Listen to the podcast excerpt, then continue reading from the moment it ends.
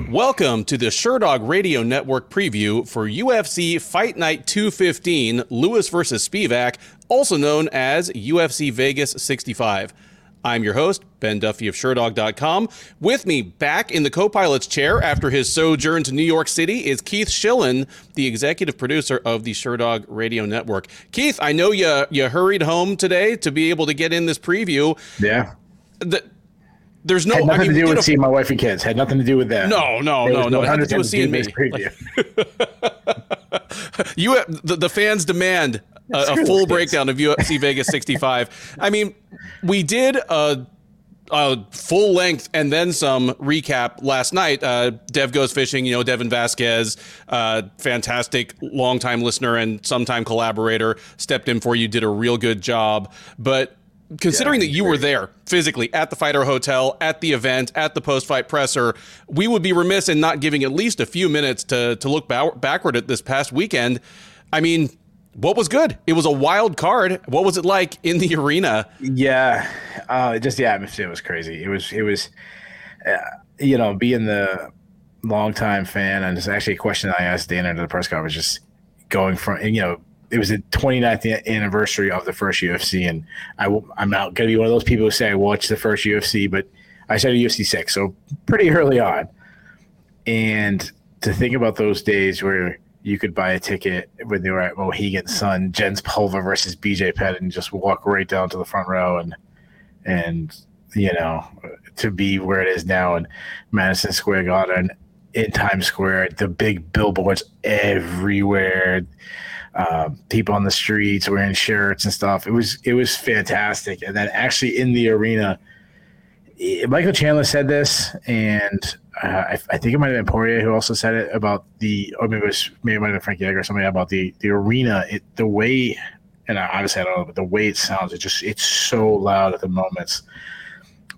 When Pereira and Adesanya entrances, and I don't know how it was on pay per view, but live was it gave me chills. They were two of the best entrances. Fajes with the, yeah, I apologize if I, if I say this wrong, but like the indigenous people that that's his, you know, yeah, his background, the chanting or, or whatever that is.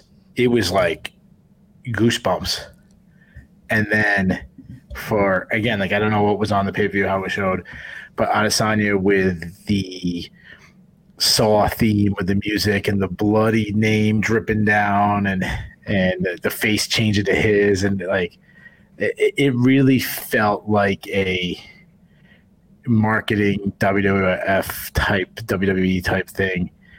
And it was just or, or like how boxing does it where they have you know a, a rapper coming down with uh, Floyd Mayweather stuff like that. It, it just felt so big. It felt mainstream Mm-hmm. Uh, it felt it felt at that moment that that was the most important thing going on in the world. Now, obviously, I know that's not true, yeah. but in that moment, but, uh, it felt like that. Uh, no, that definitely came across on the broadcast. Like their their uh, walkouts were were chill inducing. I would say that the the co-main walkouts did not go over quite the same. Like Zhang taking 45 minutes to walk to the cage just doesn't hit quite the same. Yeah. you know, when you're watching it on, so, on, your, on your screen. Yeah, I'm glad because I didn't really know because I was in the back the whole the whole night. I was in the back. Um, so there was two different areas for press you could be. Um, I was kind of the one looking down, which was fan- it was actually really fantastic view. I actually loved the view because you almost was looking straight over the octagon, which oh. is such a different angle that you'd get, uh, which was really really cool. I I came out to that during the Whaley versus the the walkouts. So I, mm-hmm. I only got the very ending of Carlos's. Actually, no, Carlos's father was in the cage. They were doing the introductions when I okay. got to actually got to my seats because they were still doing the backstage interviews and everything. I kind of wish I went out there for Chandler and Poirier, but there was like Dan Hooker was coming out doing interviews and that. So I I didn't. Yeah, like that. when when you're in the media room and they're bringing them through like 20 minutes after their fight ends, and so it's always running into the next fight. It, it's tough, man. You gotta gotta pick your poison. Yeah. Uh, but I'm glad that uh, I was able to be there for the two the two big fights. Awesome. Uh, I mean, obviously, there's tons of your video content up on Sherdog right now. You got an exclusive uh, with uh, Olympic uh, Olympic wrestling hero David Taylor. Yeah, which, I mean, anyone who's a regular of our show knows that like that is something that you you know, that, that probably ma- No. made your week, uh, uh, you know, a little bit. Yeah. So my wife asked me, you know, when I came back, because listen, at the end of the day, I don't get to do this enough. I, I'm not full time. I, I only do this part time. I only cover the events that are really in the Northeast because we got other guys. If something's in the South, Yeah. you're going to go and Yeah. West, and you know, guys who are close. It makes sense. I understand that. Yeah. So they haven't been to Boston in forever. Um, maybe I can do something like New York, Philly, something like that. I, I can kind of do, but uh, so I get to do enough. I I have, and I'm, I'm actually glad this happened when it comes to media members. I have a fanboy in me, and I'm glad I haven't lost that. Like I try to play cool. I'm to be professional. I'm not to ask fighters to take pictures with me. I'm not. I'm not to do that. But I want to. like I still have that in me. Like I still have the fanboy in me, and I, I'm still excited when I run into people and talk to people. Uh, and I'm glad that hasn't happened like other guys. The, you know, um, like we went to the media day and guys, everybody was complaining. There was 22 fighters at the media. I'm like, like they were complaining too much. I'm like, man, there's 14 fights on this card. Let's get the other guys who, well, like, why, don't- why don't we just do everybody? like that's what I'm thinking. Yeah. Like I'm doing the opposite. Like, I'm, Yeah, I'm I mean- kinda upset that we don't get everybody. And I'm I'm not calling anybody in particular out when I when I say this because I think at the very least the kind of core of people that cover UFC events live are extremely professional and very diligent Sure. about their jobs. But it's possible, I think, to to get jaded if you're one of the just serious Yeah. road dogs who's who's yeah. like travels with the circus 40 weeks a Yeah, year. Get John Morgan. Uh, I get it. I get it. Yeah, and then and like it is draining. Like as much as it is, I was absolutely drained. Yeah. like coming back today. But oh, so what I was gonna say was it was kind of like three highlights, and, and, and I'm glad you said this. So f- just being there as a highlight, but I, I, I really pointed out that, that the walkouts were running into David Taylor. Not not that it was like meeting like you know a celebrity or something like that, but uh, not it was more not expecting it. Mhm. Like I, I was saying to Nolan King of MMA Junkie, I, I said I was super excited to run into David Taylor because I wasn't expecting him at an MMA event. But if it'd be the opposite, if I was at a NCAA wrestling championship and Israel Adesanya was there, then I'd be excited to see him because I wasn't expecting it, you know. Mhm. And then the coolest thing, and, and this has always been number one for me, is uh, I ran into a, to a bunch of listeners uh, of our show, and and that was cool. I want to I want to give a shout outs to them. Um, unfo- unfortunately, I actually forgot to ask last names of some of them, so I apologize. But they'll they'll know who they are. Um, I, I gotta find where I wrote this down. One was uh, Nate and Kevin. Uh, they're a father and son. I met them in the in the lobby actually right before I, I interviewed David Taylor. They're from New Jersey. Uh, they both watch our show, so that was really cool. Um, they came up to me, which was cool. While I was walking to the arena, you know, there was an entrance for media, but there was like, you know, gate A is a huge line of people, gate Sure. B is a huge line of people. yeah. And I think I was walking by and I heard someone scream out, Shillan and Duffy Show. And I turned to my left and the guy was waving. and and I, I said, you know, I waved back and then, uh, you know, the guy came over and I started talking. His name was Luis. He's from Brooklyn, so he watches our, our stuff. I tell these guys, none of these guys comment. I said, you guys got to jump on the recap. And the last one, which was really cool, uh, Tom Cleary, he's from Connecticut. He's actually worked for Heavy.com. He's a media member. Oh, okay. And I actually went up to him, and just started talking to the guy, and I, you know, I introduced myself. He goes, "Oh, I know you are. I watch the show and and stuff." And then there was a guy. I apologize, a British guy. Early in the week, I didn't write his name down, um, but he went up to me on the on the bus to um to the press conference, and he said, "Hey." I, I watch your stuff for my preparation and stuff, so that, that was really. I Okay, apologize. so he's he's a media guy. he's a media guy oh, too. Oh, okay. It was So, it was it was like Oscar Willis. No. No, no, no. Uh, yeah, I'm used to you know kind of where you know you're in the media line and like one of the gates is right next to you. I'm just used to people running over and asking the schmo to put his glasses on for a photo with him. You know? Yeah. yeah. And, you know, Dave's hold, like, "Oh, hold, yeah. hold, hold the phone so someone take a picture with John Morgan. Yeah. Yeah. I actually I actually did that for my son Adam because uh, to basically make fun of him because I, I sent him some pictures from press row a couple events ago like maybe you know back in May he's like whoa is that John Morgan I'm like dude yes here fine I'll take go take a picture with John Morgan for you everybody loves So that- that- John Morgan. Everybody loves John Morgan. yep hey it's it he- Yeah, he's, he's a lovable man. guy yeah He's the man. yeah all right well tell you what, if if I if I don't like switch lanes, we're gonna Yeah. talk for an hour about UFC 281. Yeah, be like, recap. so I'll have to tell Fridley on Tuesday. So we don't have a preview, but we do have two recaps. How's that sound? Yeah, yeah. His, Um, his, uh, his his uh, his R is doing a thirty second prediction. Here you go. Yeah. uh, UFC Fight Night 215. UFC's back at the Apex. We've ta- we talk about it multiple times a year, especially after one of the massive pay-per-views, you know, the Madison Square Garden event, the the Midsummer event, any of these ones that have multiple title fights on them.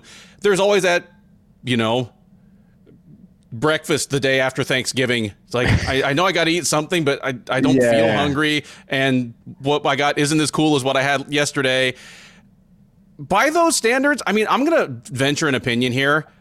There are some action fights on this card for sure. I mean Andre Fialho and Muslim Salikhov is probably gonna like feature some some crazy stuff. We've got an unranked heavyweight fight on the main card, so it feels good to be back in Fight Night World again. uh, but in terms of divisional relevance, I mean, the co-main between Kennedy Nzechukwu and uh, Ion Cutelaba, they're two inconsistent guys, but the guy who wins that fight is probably on the edge of the top 15. Lewis versus Spivak, those are two top 10 guys. That, that's about as good as you can ask for from a fight night these days, is some amount of divisional relevance at the top of the card. But man, this this undercard is I think it's actually even worse than it looks because it has some name recognition. You're like, oh, I know these names, and then you look a little deeper. Yeah, I know these names, but they're on bad losing streaks, mm-hmm. or I know them because they've they've been on Dana White's Contender Series three times and keep losing. Like, well, because dude, this is this is an indicator of kind of the health of the Contender Series and of the UFC. When the Contender Series launched in you know 2017, 2018 they signed one fighter per episode, one winner. So they'd have 10, fi- 10 fighters, one would get signed. Like some really good fighters didn't get signed off the contender series that season. Like, dude, Chris Curtis, you know, didn't get signed after not knocking a dude out in the first round. You know, by the third season, most of the winners were getting signed. By now, winners and some of the losers. Dude, right. this undercard has five fighters on it who lost on the contender series and ended up getting signed later anyway. Like, it's beyond the point where being a contender series veteran matters at all.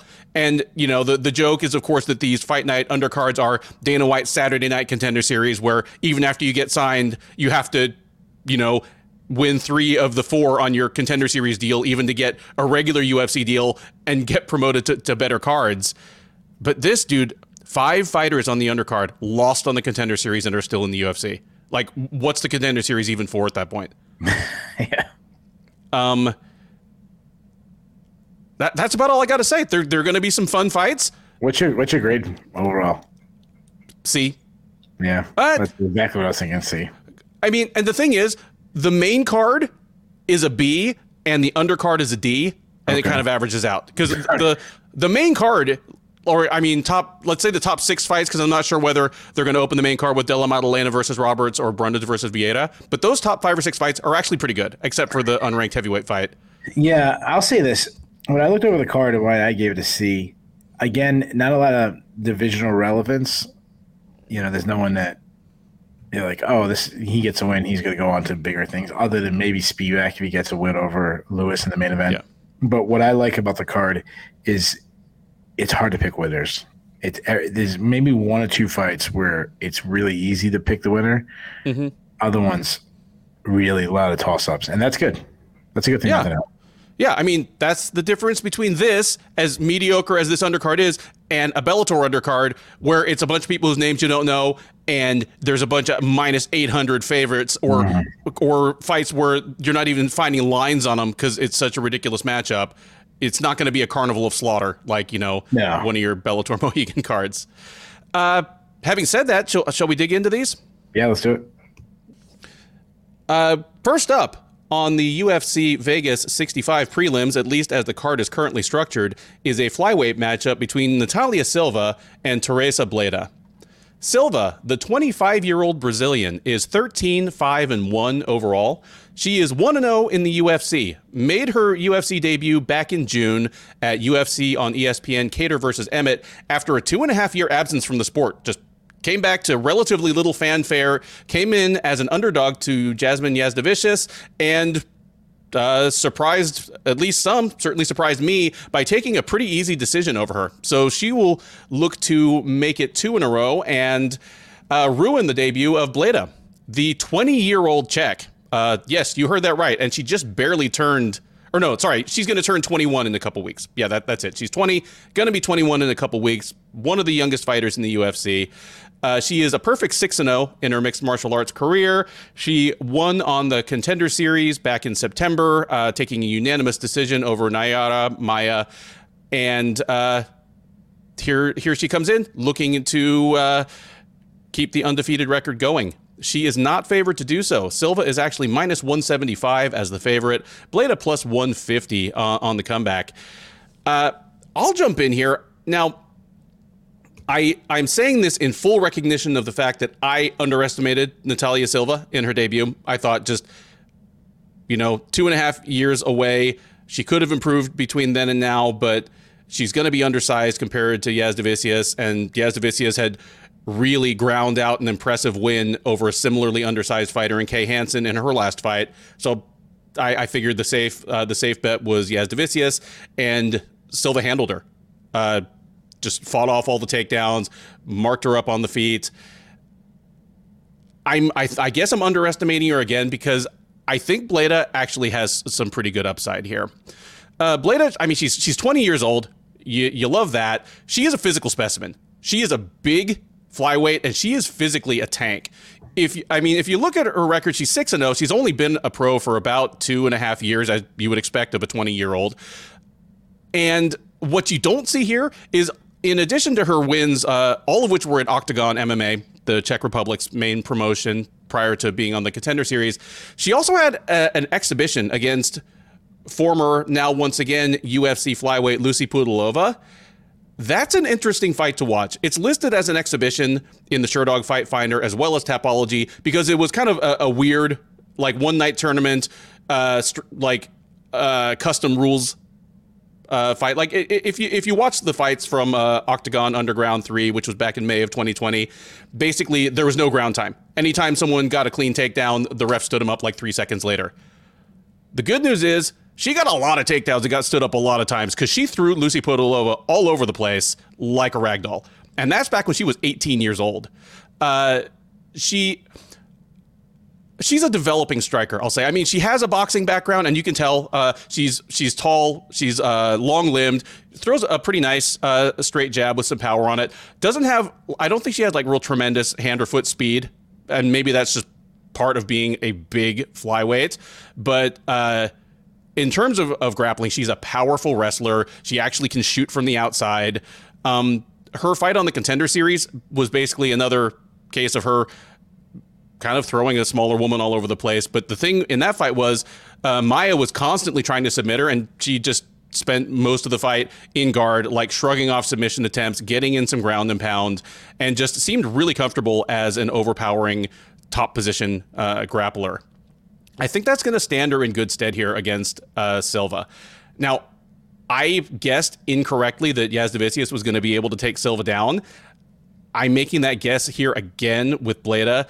Uh, I mean, Bleda's even bigger than Jasudavicius. She's younger. She's more athletic. She, I think she has a better striking game to to either set up her takedowns or give her an alternative if they aren't coming in, in the early part of the fight. But I see this as a bit of a coming out party for uh, Tereza Bleda. Give me Bleda by a pretty dominant, unanimous decision here. And I, I think we may see a little bit of hype start to crank up. I mean, her nickname is Ronda honestly, she looks a little bit like like Ronda Rousey, and if she has this sort of if she carries over this sort of physicality where she's just throwing women around with just obvious like superior uh, strength, kind of like Ronda Rousey did for most of her career, uh, sky's the limit. So yeah, I am I am conservatively optimistic about the prospects of 20 year old Tereza Bleda. Give me Bleda to get it done by decision here. Yeah, this is a really good fight. Uh, I'm glad that you're seeing a lot of things I'm seeing. Like, uh, I think I'm a little higher on Silva than you are. I think I think she's I think she's good. I uh, I think she's well rounded. I think she's got great footwork. Uh, she works uh, out of both stances, high volume, pretty technically sound striker. She uses feints well, fast hands, accurate. I like that she throws a lot of combinations, beautiful check hook. Um, she does throw a lot of arm punches, which kind of zaps her power a little bit. And, and she kind of she can drop her hands so she throws from her hips, which which will actually sometimes be a benefit because you, you land from different angles, but also it's it's a defensive uh, liability. I love the dexterity of her hips though. Like she throws kicks so easily. Uh, she throws kicks to, from both stances. I like that she can go high kick for both stances. Uh, she does have some defensive holes. She doesn't tuck her chin, which is a little worrisome. Uh, uh, but I like that she wrestles herself a little bit. She will, you know, she understands like winning of rounds. She'll catch a kick, get, get a fight to the ground. Uh, I like that she can get in the clinch and uh, get, get into the upper body lock, get some takedowns there. Good throws. Uh, you mentioned it against her last fight against Jasmine uh, Jasudavicius. She, you know, stops and takedowns Jasmine is also a bigger person. She hit a great whizzer kick uh, reversal mm-hmm. on Jasmine, which was really nice. Good ground and pound. She has seven subs on her record, uh, and she's got good cardio, which I like. Now, uh, Bleda is another one I really like. You mentioned how big, like she's only twenty years. She's a big woman. Um, she's very physically strong. She she on the feet. She's a little flat footed. Uh, she's a serviceable boxer though. Basic one two, long jab. Uh, nice straight right. She's really good at wrapping like punches around her opponent's defense. So she'll like throw one to kind of get the defense up, and then the second one comes around. Uh, she makes mistakes to drop her hands that I don't like, but you said it, and she's a good wrestler, good reactionary double, good good top control, good ground and pound.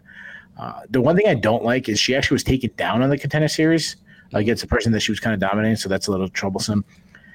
I love this fight because I really like both fighters. I think both fighters are going to have success in the UFC. I think they're going to be ones who rise up the rankings. But that said, I also hate the matchup because of that. I wish they were both on the card but fighting other people early in their in their careers. Uh, man, I, am glad that you picked uh, Bleda because I was so on the fence. Um, at first, I leaned Bleda, then I said, "Oh, Silva's a little better on the feet. Can she stop the takedowns?" Uh, so I was really on the fence. I'm, I'm glad that, like, what am I saying? Like, you taking Bleda makes me feel like I was right about this fight. Like, it's a really close fight. Uh, I'm actually going to the opposite. I'm going to go Silva because she's more well rounded. I think she could win the exchanges on the feet. And she showed enough takedown defense in her last fight that I think she'll be able to take it down. But again, that's a huge if. And if Bleda just ragdolls her with takedowns, like, I'm not going to be surprised because that's that's kind of how I was leaning first. Uh, but I'm going to take Silva in a really close uh, decision. All right. Well, we are live right out of the gate. Uh, a little bit of dissension, though both of us recognize that this is an intriguing and, and hard to call matchup. Next up at UFC Fight Night 215 uh, and is a matchup between Brady Hiestand and Fernando Garcia. Uh, Hiestand, the 23 year old from Spokane, Washington, 5 and 2 overall. He is 0 1 in the UFC. Uh, his lone UFC appearance was last August in his attempt to become the winner of season 29 of The Ultimate Fighter. He came up short via split decision to Ricky Turcios, who will appear uh, shortly later on this card. Hiestand will look to get back to winning ways against Garcia. The 30 year old Dallas native Fortis MMA product is 10 and 2 overall. He is 0 and 1 uh, since joining the UFC out of the 2021 ser- uh, Dana White's Contender Series. His debut was at UFC 274 in May, where he dropped a unanimous decision to Journey Newson. So, two young bantamweights still looking for their first UFC win. Hiestand is a moderate favorite to get it done. He's minus 155. Garcia plus 135 on the comeback.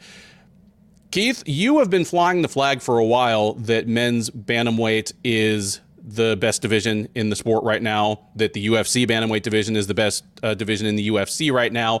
I've been a little slower to come around, but the thing that always held me back and that I'm sort of starting starting to admit that it's now the case is it now has depth. Because the one thing that yeah. lightweight and welterweight had over all the other divisions for a long time was depth. Like you had to do so much just to even get into the top 15. You had to win so many fights in a row even to break into the top 10 at, at 170.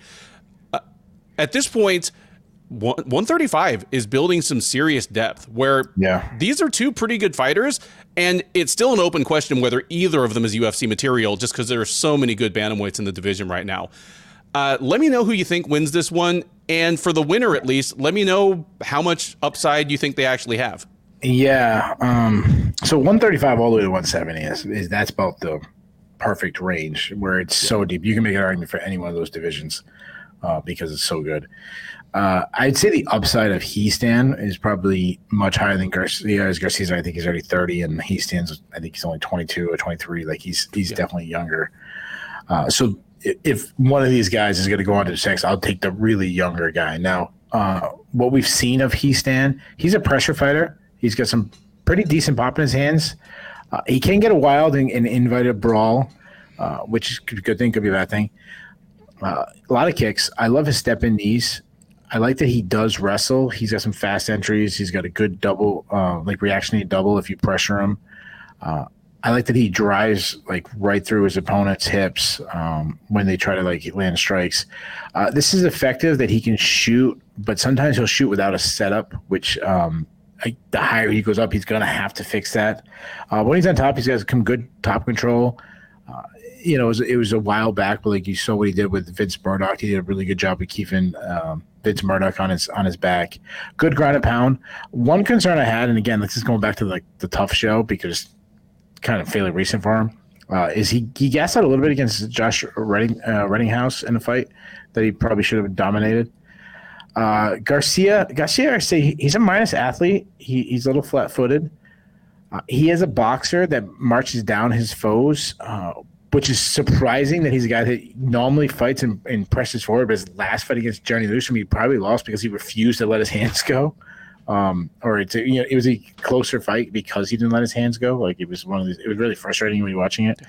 Uh, he kept he kept landing the same uh, jab hook combo. He kept looking for the same combo over and over again, which is um, really different than what I've recently seen him in other fights. Uh, he loves winging power shots.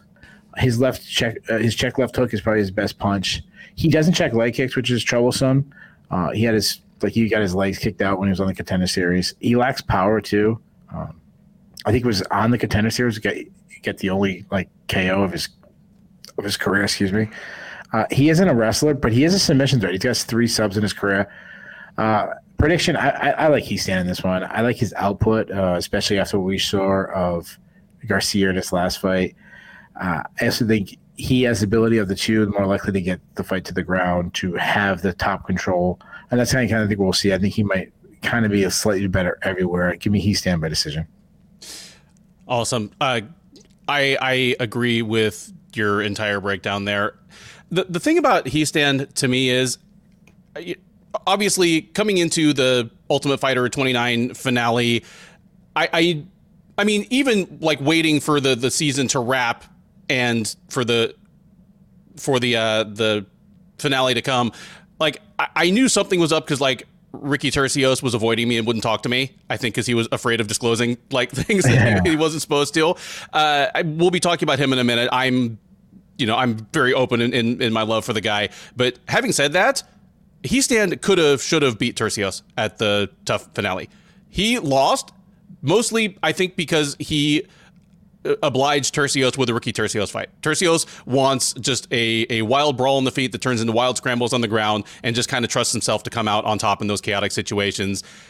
Hiestand could have embraced his wrestling more fully, and I think just won a, a more straightforward decision over Turcios in that fight, and just couldn't do it. Maybe just too young, too inexperienced, too caught up in the moment. I'm gonna guess that the you know year, the 15 months off or whatever it's been, is going to have served him well. You know, he's he's at a good camp in Sikjitsu. He has some veteran uh, training partners there. He's going to be just physically more mature, and he's already a pretty strong and athletic guy for for the weight class. I'm expecting a better version of the Hiestand that we got in, in TUF, and yeah, even if he's the same guy he was, I I think you know, he's at least as good as Fernie Garcia. And if he is matured, if he is seasoned, if he's a more composed version of himself, I think he can beat uh, Garcia with less risk to himself. Give me Hiestand by decision as well. And I fully agree with you that as the guy who's seven years younger, he he has more upside, but that is that is a tall hill to climb these days at 135. Next up on the UFC Vegas 65 undercard is a strawweight matchup between Vanessa Demopoulos and Maria Oliveira. Demopoulos, the 34 year old Colorado native, is 8 and 4 overall. Or I'm sorry, not Colorado, Ohio. Uh, she is 8 and 4 overall. She is 2 and 1 since joining the UFC as a veteran of the 2020 season of Dana White's Contender Series. She lost there, but uh, picked up a couple wins in LFA, got signed to the UFC, where she lost her debut to JJ Aldrich. Since then, she has won back to back fights over Silvana Gomez Juarez and Jin Yu Frey. The most recent of those, the Frey fight, was at UFC on ESPN Tsarukyan versus Gamrot back in June. She will look to make it three in a row and go 3 0 on the year against Oliveira. The 25 year old Brazilian is 13 and 5 overall. She is 1 and 1 since joining the UFC as a veteran of the first season of Dana White's Contender Series Brazil, where she lost but went back to Brazil, won a couple more fights, got signed to the UFC last October, uh, where she dropped a unanimous decision to Tabatha Ricci in her debut. She came back from that in June at UFC on ESPN, Kattar versus Emmett, and won a split decision over Gloria de Paula. So she'll be looking to make it two in a row here. She is the slight favorite to do so, uh, minus 120 uh, as the as the favorite. Demopoulos available at even money plus 100 as the very slight underdog. Keith, on the face of it, this looks kind of like your classic striker versus grappler matchup to me. Tell me if you see it any differently than that, and, and who you think wins this one. Yeah, I, th- I think that's fair. But like, we want to put this like caveat out there when we say striker versus grappler. Like, when it's not 1995 where the guy who's the striker has no grappling skills and the person who's a grappler has no striking So Like they both have, but they have their specialists. Like they're mm-hmm. the Demopoulos wants to get to the ground and Oliver wants to standing. Yep. Like, but like Demopoulos has shown that she can strike a little bit, and Oliver actually has gotten some takedowns in her career and stuff. So, um, like I just want to put that caveat out there because sometimes people say, "Oh, well, you didn't."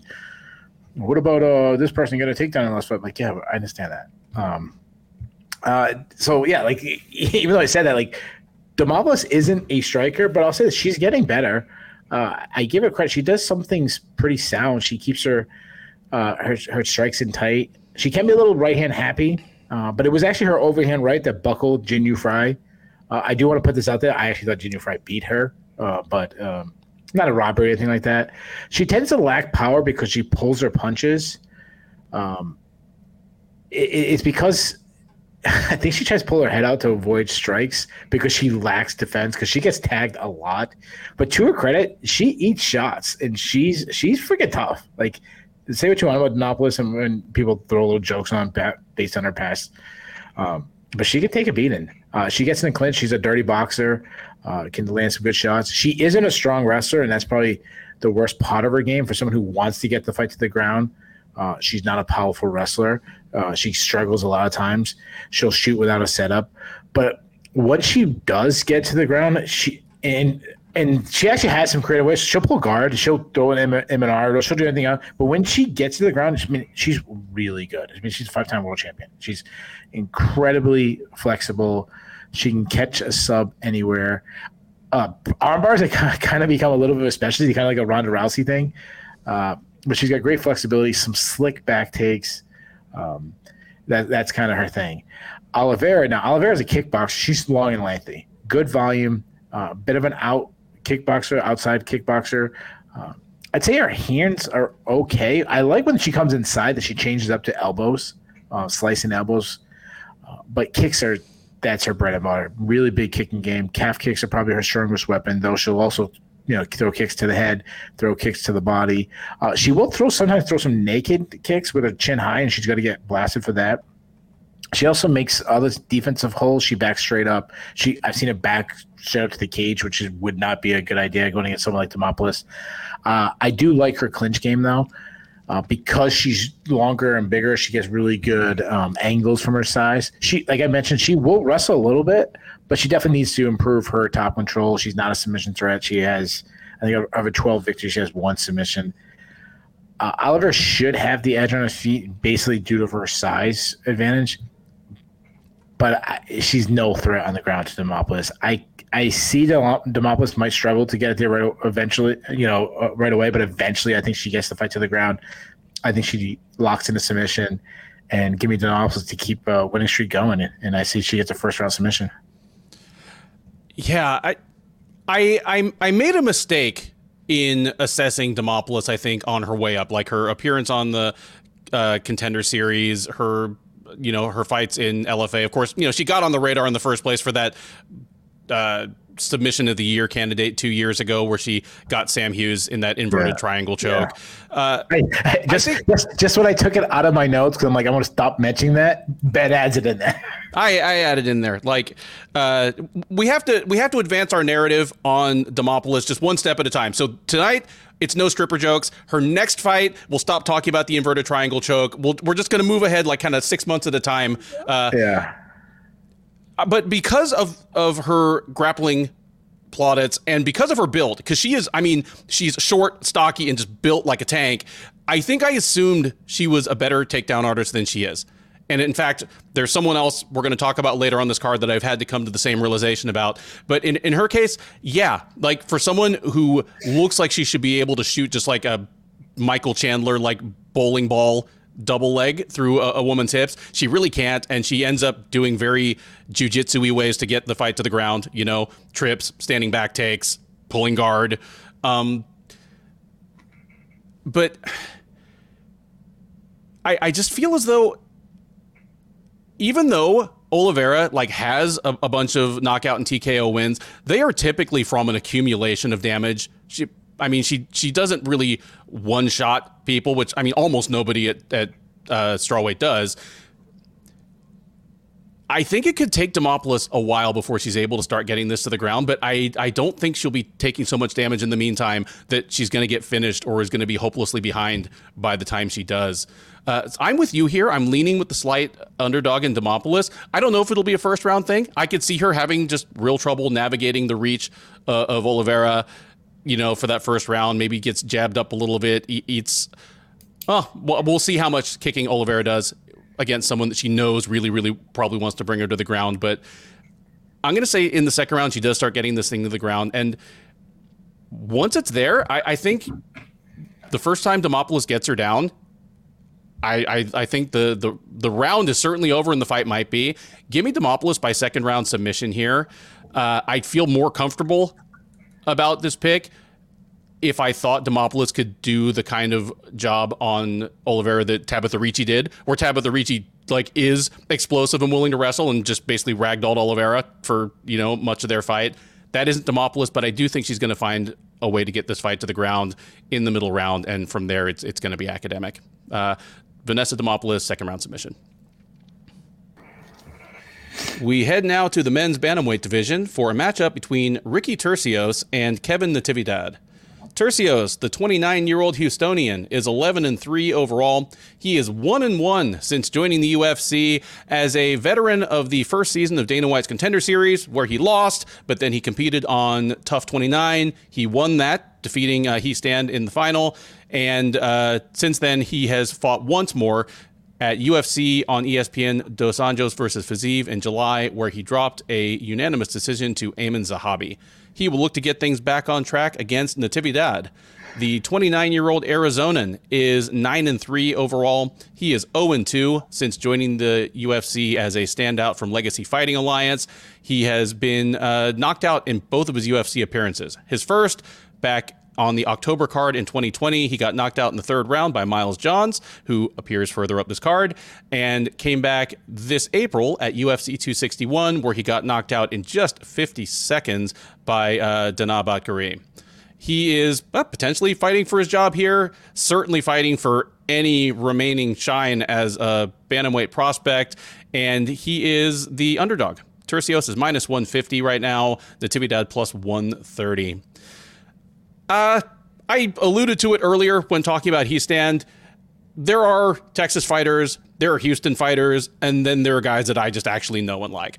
I like Ricky Turcios. It's it's impossible not to like him. I think if you meet him up up close and personal, like it it comes off of him anytime you see him on on the mic. He's just this super effusive, joyful guy. And for what it's worth, it is 100% genuine and unfeigned. There's no switch that turns off and on with with Turcios. I mean, I've I've interviewed Turcios after Fury fighting championship events where he was at kind of a downturn in his career and after getting just relatively meaningless wins in the grand scheme of things just he's just bubbling like he just won the Super Bowl and he's telling you he's going to Disneyland.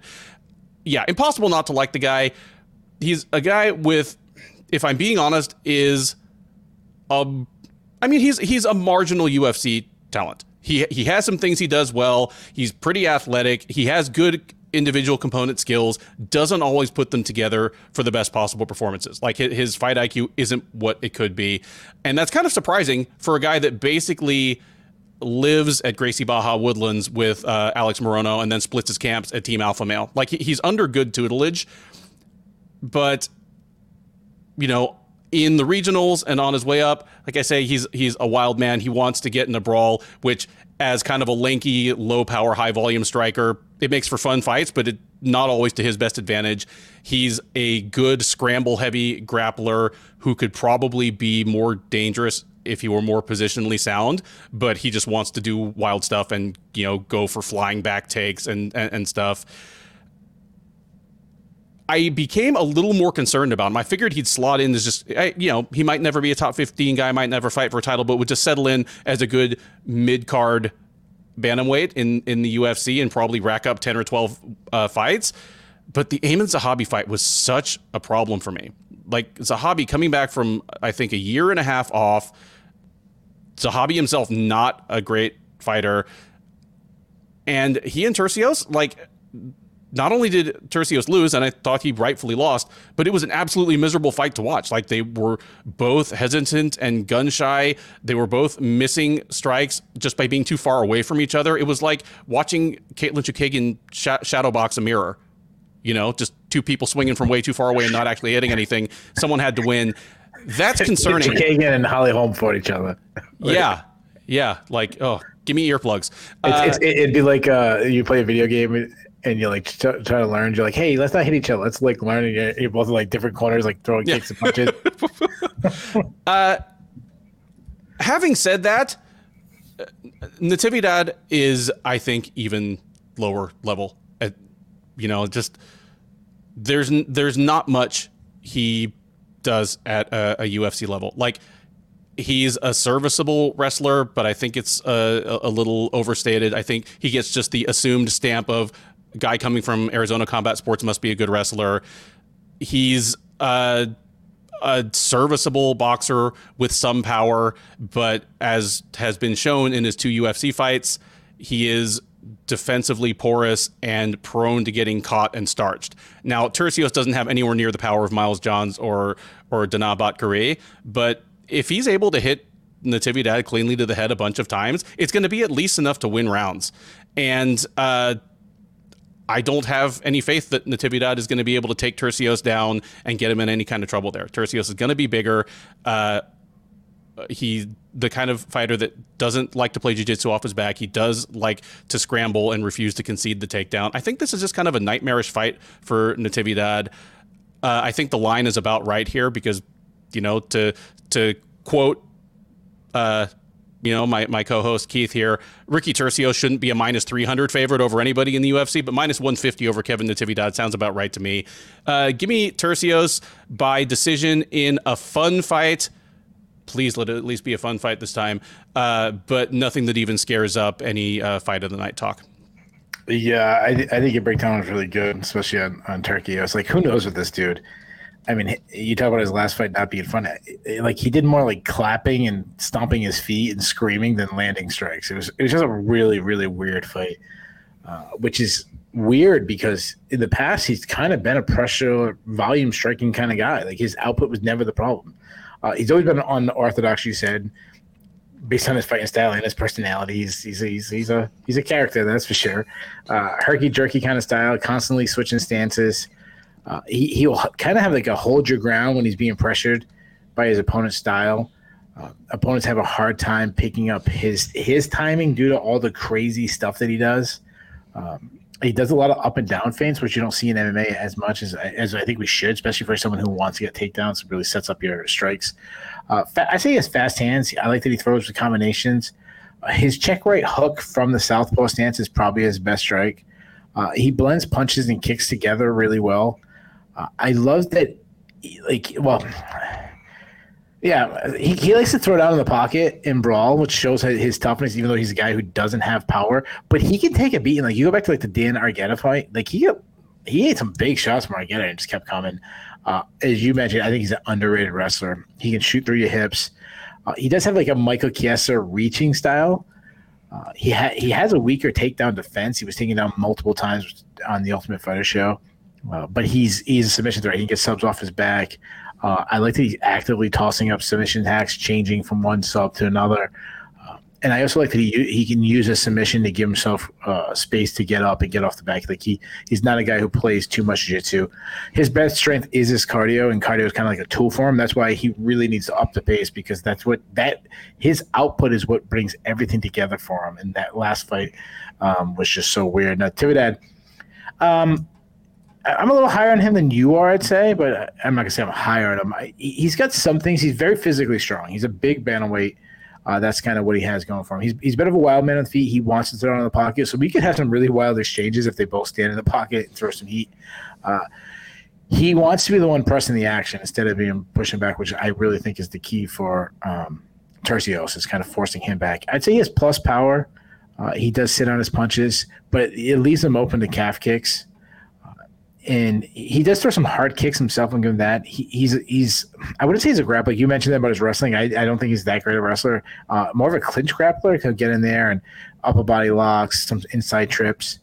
Uh, he, he I like that if he gets on top, he does look to advance position. He kind of goes to certain submissions. He likes the head and arm triangle, typical wrestling type moves.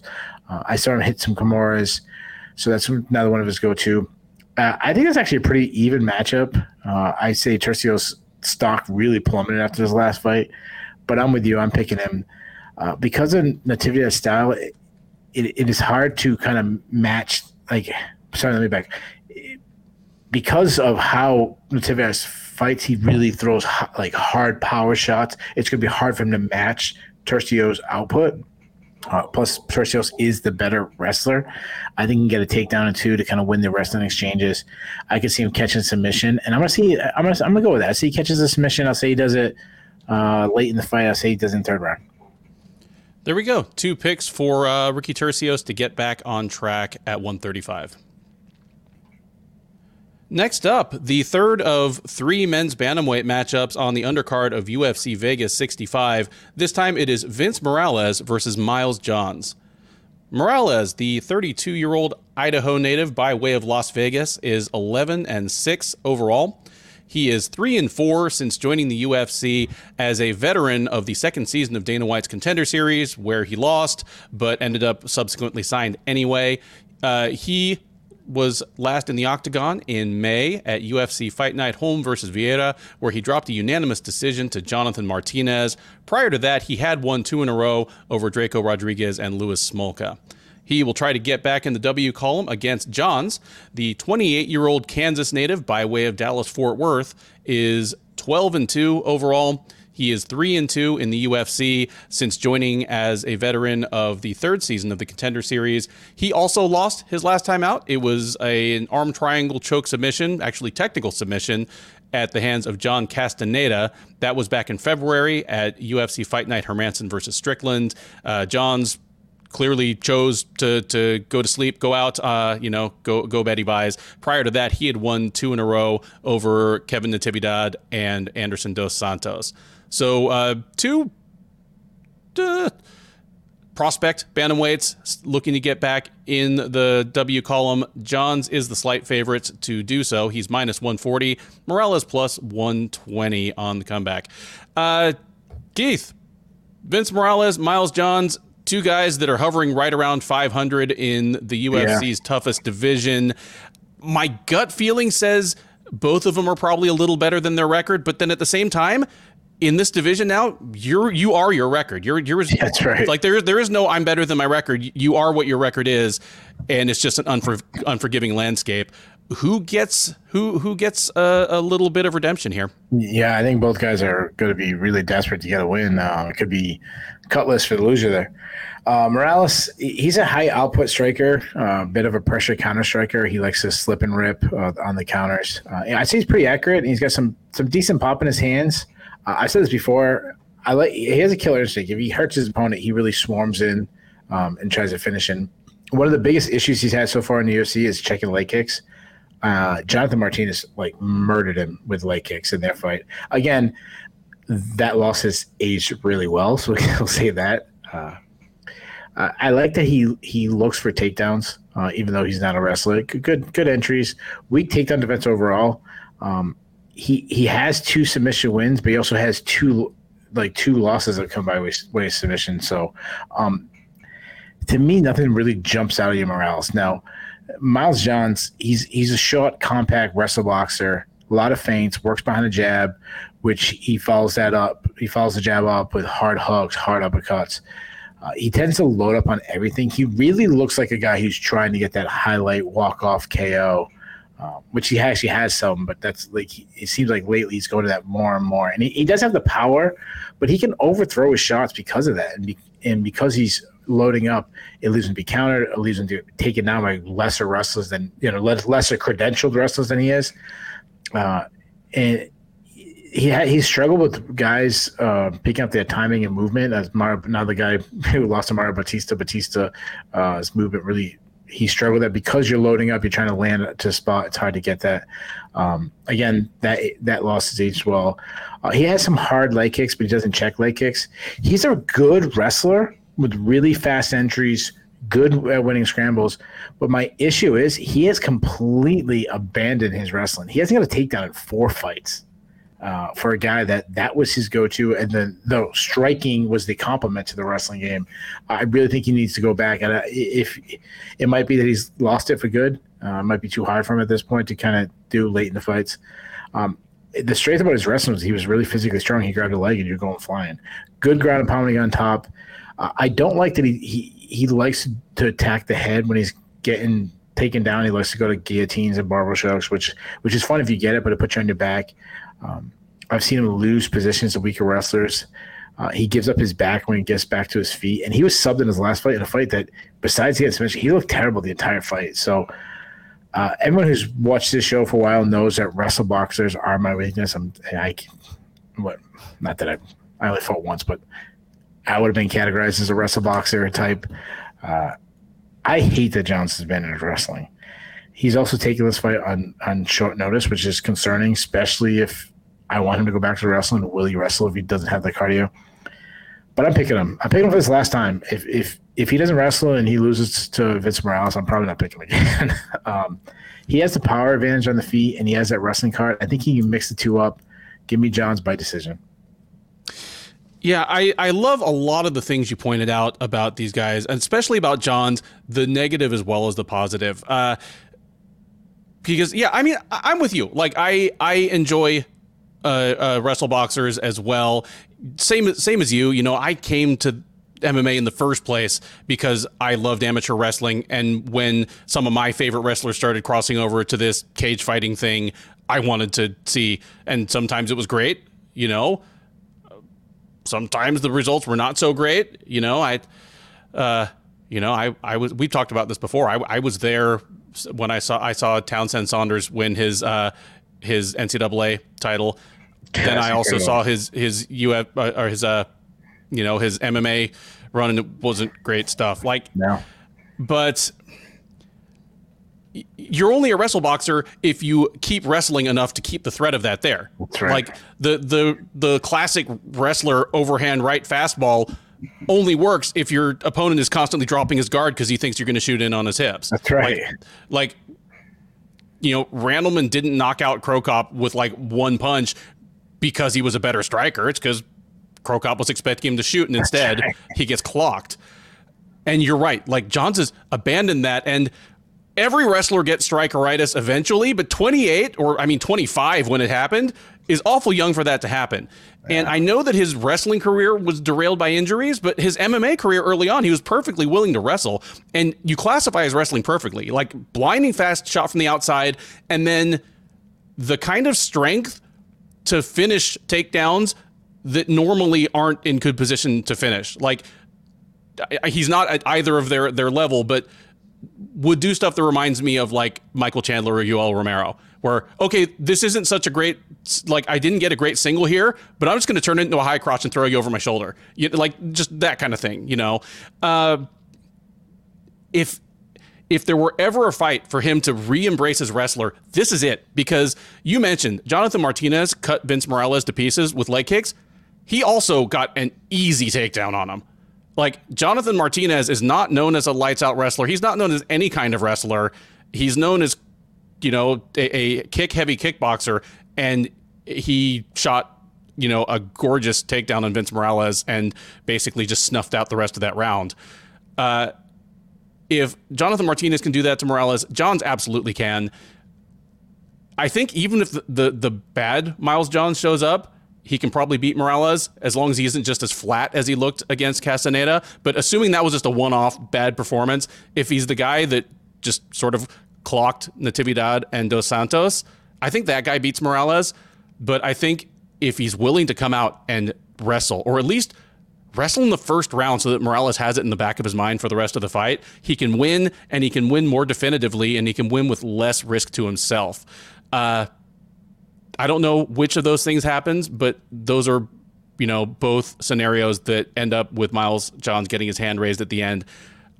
I'm going to say Johns comes out, doesn't wrestle as much as, as we would like, maybe wrestles not at all, but still gets the uh, the better of a striking battle on the feet. If he wrestles, that'll be a pleasant surprise, and that will make me think a little more about his future in the division. But for the time being, at least, he keeps his job on Saturday. Give me Johns by decision. Next up at UFC Fight Night 215, we have a women's flyweight matchup between Jennifer Maia and Maryna Moroz. Now, before I dig into this uh, intriguing undercard matchup, just prior to this segment, Keith and I took a quick uh, break. When we returned to our seats, I saw you sit back down in your chair. Does your shirt say "World's Greatest Farter" on it? yeah, sorry, it's just my sweatshirt. I was getting hot. Yeah, that's what my uh, my kids think they're funny. so it says "World's Greatest Farter" and then it's crossed out and it says "Father" yeah, underneath. Yeah, yeah. That's awesome, dude. your your kids rule. All right. Um, Maybe trying to be professional. I wear a sweatshirt. I forgot I take it off when I get up. With that important detail out of the way, Maia, the 34 year old uh, Northwest Brazilian, sorry, Northeast Brazilian, is 19 9 and 1 overall. She is 4 and 5 in the UFC, and she is on a two fight losing streak.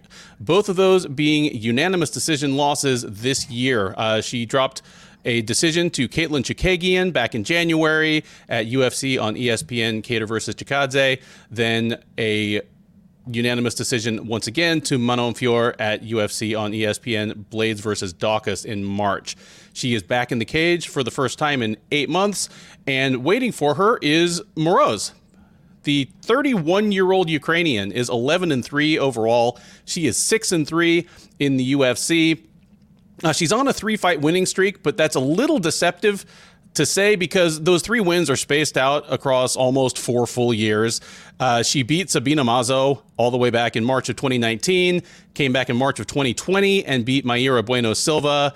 Uh, fought this March at UFC 272, where she uh, choked out Maria Agapova in the second round.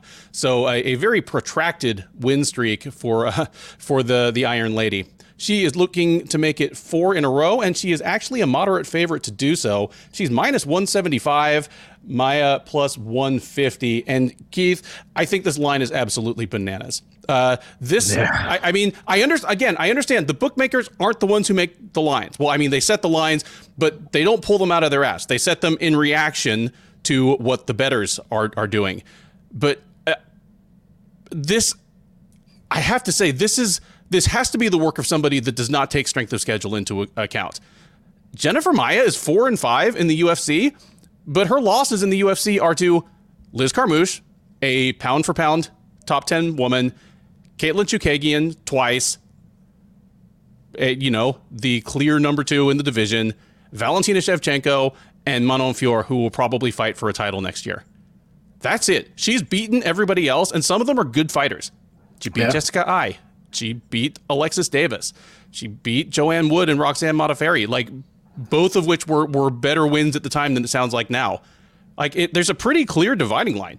Jennifer Maia loses to the very best fighters in the world. She beats everybody else, and it's all decisions. Like she's now got nine straight decisions in the UFC. I think she catches Chookagian, You know what? Chookagian's record is that like you know, she has, I think, 10 or 11, uh, her first 10 or 11 wins in the UFC were all by decision. Like, Maia is is heading on a record breaking streak of all of her fights going to decision. That's a record but, you want. Yeah. But the, I mean, the women who've beaten Maia, aside from being, again, the, the best fighters in the world, have tended to be women that are much better at Maia than Maia at, at one thing or another. Moroz is not that. And yeah. Moroz's record in the UFC on paper looks better, but she's simply just never beaten a, a really good. She's never beaten a really good uh, UFC flyweight. Mayra Bueno Silva is probably the best, the, the closest she's gotten to that.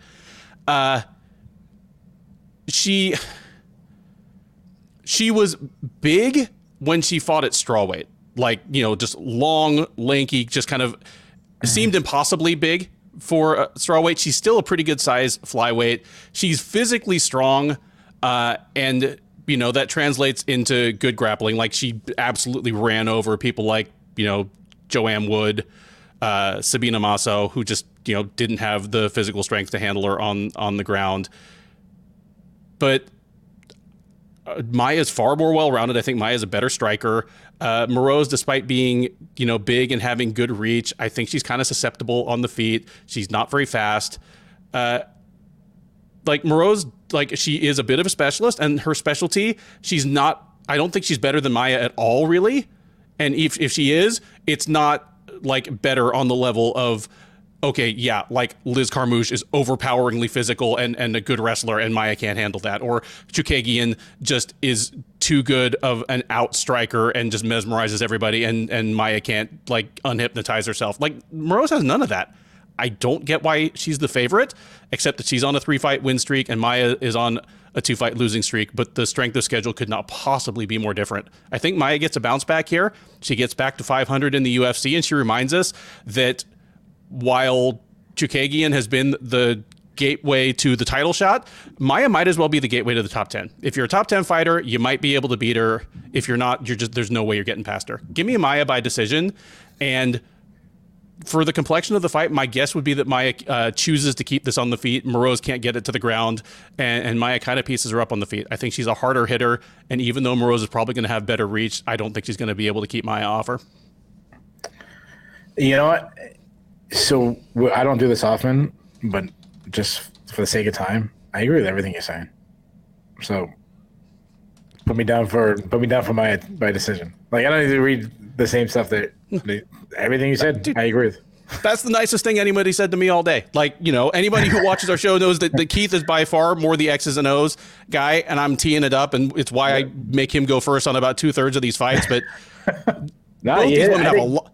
Yeah, I, I agree. This is the tenth fight for both of these women in the UFC.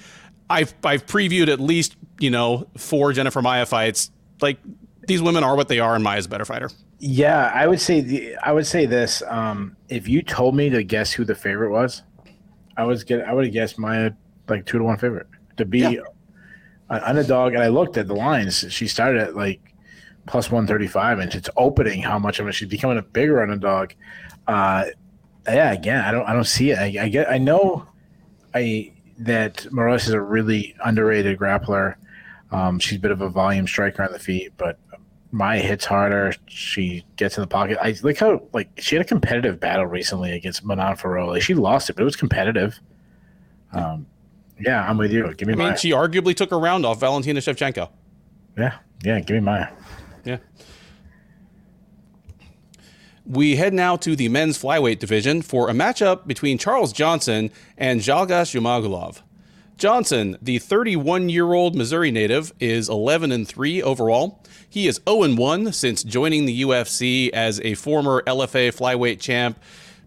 Got kind of a, a hard beat. I mean, he was signed, immediately thrown into a matchup with super prospect Muhammad Mokaev, where he acquitted himself fairly well in a unanimous decision loss. That was at UFC Fight Night Blades versus Aspinall, the uh, second UFC London card this year. Uh, so even more of a setup since Mokaev is very much an adoptive son of the UK. Uh, he now gets uh, his his payback for doing the UFC a solid in the form of the struggling Zhumagulov. The 34 year old Kazakhstani is 14 and 7 overall. He is 1 and 4 in the UFC since joining as a former Fight Nights Global Flyweight champ. He has dropped fights to Raulian Paiva, Amir Albazi, Manel Kape, and Jeff Molina. Those four losses sandwiched around a first round submission win over Jerome Rivera last uh, July. So he's on a two fight losing streak right now. He's lost four or five. He is quite possibly fighting for his continued employment, and he is a slight underdog. He's uh, minus or sorry, he's plus 135. Johnson minus 155. Uh, Keith, uh, you and I both, me probably even a little more, have continued to beat the drum that Zhumagulov is better than his his record, but at even at flyweight, at some point you you are what your record is, and he's lost to just nothing but good fighters. Raulian Paiva, good fighter. Amir Albazi, good fighter. Manel Kape, and then Jeff Molina, who was the least kind of the least hyped of them, but all of a sudden Jeff Molina's 3 and 0 in the UFC flyweight division and he's creeping up on the rankings too. Just he's he's gotten no kind of break. Is Johnson enough of a break for him to get back in the W column or does this just end up being one absolutely miserable run for the guy? Yeah, it, it, it's just flyweight in general. Like there's there's no easy fight at flyweight. I mean, like the worst the worst guy on the flyweight roster is still really talented. It's just it's just a great division. Um, not the deepest division, like that's why it's not in the discussion. Uh, but the talent level is is incredible. Yeah. Uh, I'll, I'll, say this about um. He, he he does everything fairly well. He's a southpaw who's a high output. He's a pressure striker. He can go hard for all 15 minutes. He throws a lot of combos. Uh, they're very like Fedor style, where he, he throws a lot of looping hooks. Uh, his left hook is his money shot. He, he's not the hardest hitter though, uh, which I mean that's something that has to do with just being a flyweight. Uh, but he can he can grind. He can get in the clinch. He likes to grind. Use you know get inside. Not a great wrestler, but he he'll somehow get away, get some takedowns, and he's got some really really good cardio. Uh, jo- Johnson Johnson is another guy that I was excited to have him coming in. He's a kickboxer. He can fight out both stances. Really elusive, constantly moving, pretty good footwork. Uh, he's hard to hit because he, he has got some good head movement. He and he also like rolls with his punches, which I again never really looks great to the judges, but it's just hard to hit, land clean. Uh, he doesn't like being pressured though. He's got good volume, uh, not a big like big puncher, not a big like power puncher, but he just touches and, scores points. Large kicking game. He loves his teep kicks, uh, though he does so often throw them naked. Uh, he also likes stepping knees, which you you know I love that. Not a great wrestler, but he'll like he'll catch a kick or, or something to try to get the fight to the ground. Good ground and pound. Uh, he has three submission wins. Weak defensive wrestler, uh, but from what I've seen, he does a good job to get back to his feet and, and, good cardio. We've seen him fight five rounds in the LFA and stuff, so he can go hard. Uh, this this should be a really good fight. Um, I'm I'm I guess I'm going with the underdog again. Uh, I'm leaning uh, Zumaga, uh. Uh, I think he can force Johnson back on his uh, on his back foot, force him out of his comfort zone. I think he actually might get a takedown to himself, might some, win some grinding affair. Uh, I think it's gonna be really uh, competitive, but I'm gonna say some Zhumagulov, and I'll say he wins by unanimous decision. Yeah, I I I like this matchup. I mean, I, I don't like it if uh, this is Zhumagulov just washing out of the UFC at one and five, uh, and this was like his last chance to get a win. But I mean, you got to beat the people who are put in front of you at some point. Uh, Johnson, like like you, I mean, we both said this on the preview for UFC London that it's a rough matchup to step in against Muhammad Mokaev in England for your debut, but he's a guy that probably should have been signed to the UFC or at least come through the contender series this year anyway. Uh, I, I did like a lot of what I saw from him, even though he lost an easy 30 to 27 to Mokaev. Uh, as you pointed out, like Mokaev took him down repeatedly, but he had to take him down repeatedly because Johnson kept getting back up. He just uh, eh, he denied Mokaev uh, mount and back mount repeatedly and got back up over and over again. Even as he was getting some like gnarly mat returns, like he got you know he got slammed, he got suplexed, and just kept getting up. And I mean, I, the third round might have been the most competitive round, and it might have been just that Mokaev got tired of taking the guy down twenty times. Um, here, like that same Charles Johnson, I think actually matches up pretty well against uh, Zhumagulov. He's going to have a huge reach advantage. Uh, if he feels confident enough to unleash his full kicking game, either because he doesn't think Zhumagulov can take him down as easily as Mokaev did, or he just trusts himself to get back up or create good situations for himself on the ground, I think that works in his favor. Uh, Zhumagulov is definitely going to come forward. He's definitely going to put him on his back foot. Uh, we'll see how well he does there. But, you know, Zhumagulov doesn't really have a fight changing one shot power.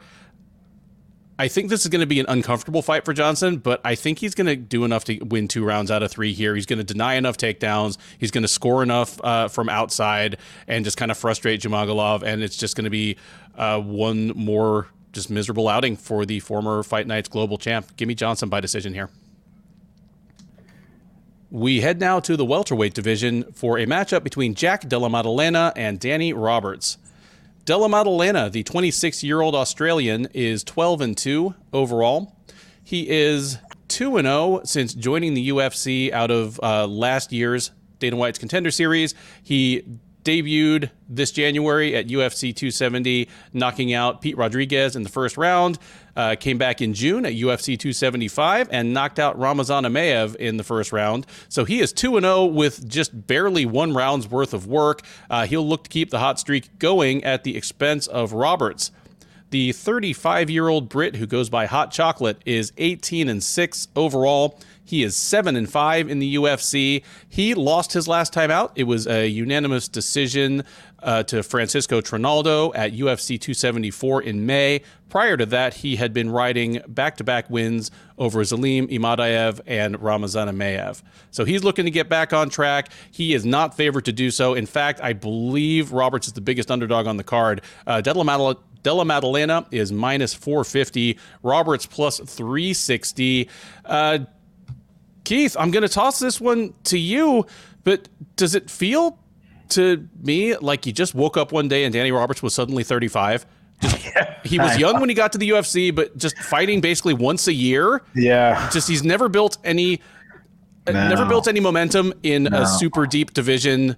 Yeah, and just a guy. Just a guy. Now he, now he's a setup guy for the new guy, the young guy, the the hot prospect. Uh, you know, tell me how you think this fight goes. Yeah, I think I have a guess, but yeah, Roberts is the guy. He wins one fight, loses one fight. He could. That, I mean, that's pretty much sums up his his UFC career. Just kind of a middle of the pack kind of guy. Uh, he, he's a big guy, and he, and he a test because he has skills. Uh, he can fight at both stances. Pretty good footwork. Pretty elusive. Uh, he doesn't like to be pressured. He, he wants to be the kind of want to be in the center, of working working from a distance. Quick hands, nice nice snap on his shots. Uh, though he'll kind of overthrow his left hand a little bit. Um, he keeps his hands low, which which helps him because he lands from different angles, uh, and he has good power. But if he actually had better technique, he'd have more power. Uh, he does throw hard kicks to the body, especially when he's in the orthodox stance, which I like. But defensively, he pillars, which I, have never been a fan of. I, I, I, definitely not in the MMA. Uh, his best work, like he either wants to be all the way out or all the way in. He gets inside. He's he's a big guy. He can grind in there. Uh, he can wrestle a little bit he, he must improve his, his control, his, his top game. He also needs to improve his takedown defense as he's been taken down, and uh, he doesn't like to be on his back. He's been held down before. Move over to Jack uh, Della Maddalena, a guy that a lot of people are really high on. Uh, really, really good boxer. Can fight out of both stances. He he's a builder. We've seen that. He's a guy that he really picks up the pace as the fight goes on. Uh, short, tight shots, not a lot of tells, very accurate, elusive, good footwork. I love that when he attacks, he cuts angles on his attacks. I like that he works the body, understands how important that is. Uh, when he gets in close, he starts throwing, uh, slicing elbows like Jon Jones style. Good power, which is, I mean, he's at nine knockouts, but what's really interesting about that is he's so young. He's not even in his power years yet. So who knows what kind of knockout power he can have. Uh, he is open to leg kicks because he's fr- he's heavy on his front foot. Like that's one of the negatives. Uh, but he's got a judo background, so you're getting clinched, getting close with them. Uh, he can uh, trip, throw. Uh, he will shoot for takedowns. He he'll shoot without setting up, which is which is a little bit of an issue. But he's really good at winning scrambles. really funk style wrestler. When we've seen him taken down, he'll go to like a Granby roll to get out, which is um, good IQ. Also, you know, you need a lot of athleticism with that, uh, and and generally it's hard to take him down anyways. Eh, so, um, Roberts, I really don't know where he wins this fight. Like, does he want to get in the clinch with Maddalena? Maybe like that's probably his best bet. Uh, I don't think he wants to stand on the outside. I mean, I guess he could throw some kicks and try to try to be in a kicking range with with Maddalena, maybe. Um, but I, I think this is a mismatch. I think Maddalena pieces him up on the feet. Uh, I think he overwhelms him as he gets stronger. I think Rob is going to fade. I, I, think Maddalena puts makes a statement. Give me Maddalena by third round TKO. I'm I'm with you here, and honestly, he's a good Jack Della Maddalena is a good testament to the uh, power of the zero that you and I have talked about many times. Because you look at his record, he's 12 and two. He lost his first two fights as a pro. He is 12 and 0 since then, so he's won 12 straight fights. He won some good fights in Australia on the way up. He beat a good fighter who's in the UFC now in Ange Loosa on the contender series, and he's absolutely slaughtered the two people he's fought in the UFC. Yet, when we talk about Chimaev and Rakhmonov and Sean Brady, who like you know Sean Brady finally took his first L. We never mentioned Jack Della Maddalena there because of two meaningless losses at the beginning of his career. The never never underestimate the power of the zero. But honestly, maybe we should be mentioning him in that same in that same breath because it's a similar trajectory where the thing that was really eye popping about especially Chimaev and uh, Rakhmonov is that they came to the UFC undefeated and then they just shifted gears seamlessly and started murdering people in the UFC, like just blasting good fighters like you know Cowboy Oliveira and uh, Gerald Meerschaert, just you know, in, in the first round. Jack Della has done similar things, and I'm with you here. Uh, Roberts, kind of like we have said about multiple opponents of Chimaev and Rakhmonov, he is a logical next test. He is a battle tested, well rounded UFC veteran who's like big and athletic and at least pretty good everywhere. And Jack Della Maddalena, I think, is to run through him with relative ease. And it's to be one of those moments that makes us go, okay, maybe this guy needs a top 15 opponent sooner rather than later. Uh, give me Jack Della Maddalena by second round TKO. And I'm to guess it happens on the ground. Like he either takes Roberts down or hurts him and follows him there and actually has to do some work on the ground. But yeah, Jack Della Maddalena, second round TKO on the ground after probably winning just about every minute of the fight up until then. The UFC Vegas 65 main card powers on with a middleweight matchup between Cody Brundage and Rodolfo Vieira. Brundage, the 28 year old Michigan native, is 8 and 2 overall. He is 2 and 1 since joining the UFC as a veteran of the 2020 season of Dana White's Contender Series, where he lost but then went back, won a fight in LFA, and was signed to the UFC. He dropped his debut by unanimous decision to Nick Maximov. Since then, he has back to back first round finishes over Dalcha Lungiambula and Tresean Gore. The most recent of those, the Gore fight, was back in July at UFC on ESPN Dos Anjos versus Fiziev. He will look to make it three straight against Vieira, the 33 year old Brazilian who goes by the Black Belt Hunter. 8 and 2 in his mixed martial arts career three and two in the UFC. Uh, he has alternated wins and losses over his last couple of fights. Uh, he, you know, f- famously, infamously, was upset by Anthony Hernandez by second round submission uh, last February at UFC 258. Came back with a third round uh, submission win over Dustin Stoltzfus last July. Came back this June at UFC on ESPN Tsarukyan versus Gamrot and dropped a unanimous decision to Chris Curtis. So he is looking to get back to winning ways. He is the moderate favorite to do so. Vieira is minus 180, Brundage plus 155. Keith, Rodolfo Vieira, one of the greatest grapplers of all time. Like we don't we we try not to throw around the term yeah. world class, you know, too easily here. That's a MMA cliche, but he's literally a multiple time uh, world champion, one of the greatest grapplers ever to cross over to MMA any and in anywhere near his his physical prime. Having said that, he's 33. He still only has 10 MMA fights. If he's gonna do anything serious in MMA, it's go time. Is yeah. Brundage the right opponent, or is this where the dream kind of dies? Yeah, it's a, it's an interesting matchup based on their you know their backgrounds and their styles. Um, I'll say this about Rodolfo Vieira. Um, he, his his stand up is getting better. Um, he his stand up looks better and better each fight. He's growing fast and he, he throws a lot of straight shots down the pipe. He has good power. I mean, look at the guy. The guy's absolutely shredded. Mm-hmm. I mean, he, lands. Be, he lands a lot. Also, and you gotta keep saying this. And, we talk about with the wrestlers, he lands because people are worried about the takedowns. then no one wants to go to the ground with him, and rightfully so. Uh, he does get hit a lot though because he lacks head movement. Uh, he can eat some shots and keep coming. I mean, it's been three or four times now. I mean, Saparbeg Safarov landed big shots on Anthony Hernandez, landed big shots on Chris Curtis. I mean, Chris Curtis t was started to tee off him, especially as the fight went deeper. And um, he's he's an explosive wrestler. He's, he drives through your hips, uh, extremely strong. Um, but he's not a technically sound wrestler. He's the guy he can get takedowns because he's fast. He's got some fast entries, um, but he's a he's a grappler who wrestles. He's not a true wrestler, and, and you see that because he kind of has that straight on. He he doesn't cut the corners well. He doesn't chain wrestle together. Uh, it's really why a guy like Chris Curtis was able to, uh, and Chris Curtis fought just a perfect fight against him. Just yeah. didn't over, didn't overextend. Just to short shots, never overextended. So he was always ready for the takedowns. Um, as he started fading, that's when he started sitting on his punches more, started generating power. Just really good, smart performance from Chris Curtis.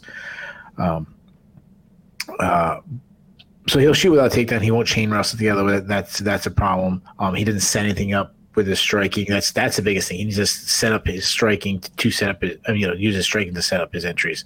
Uh, but if he gets you on the ground, I mean, you said it. This guy's elite, elite.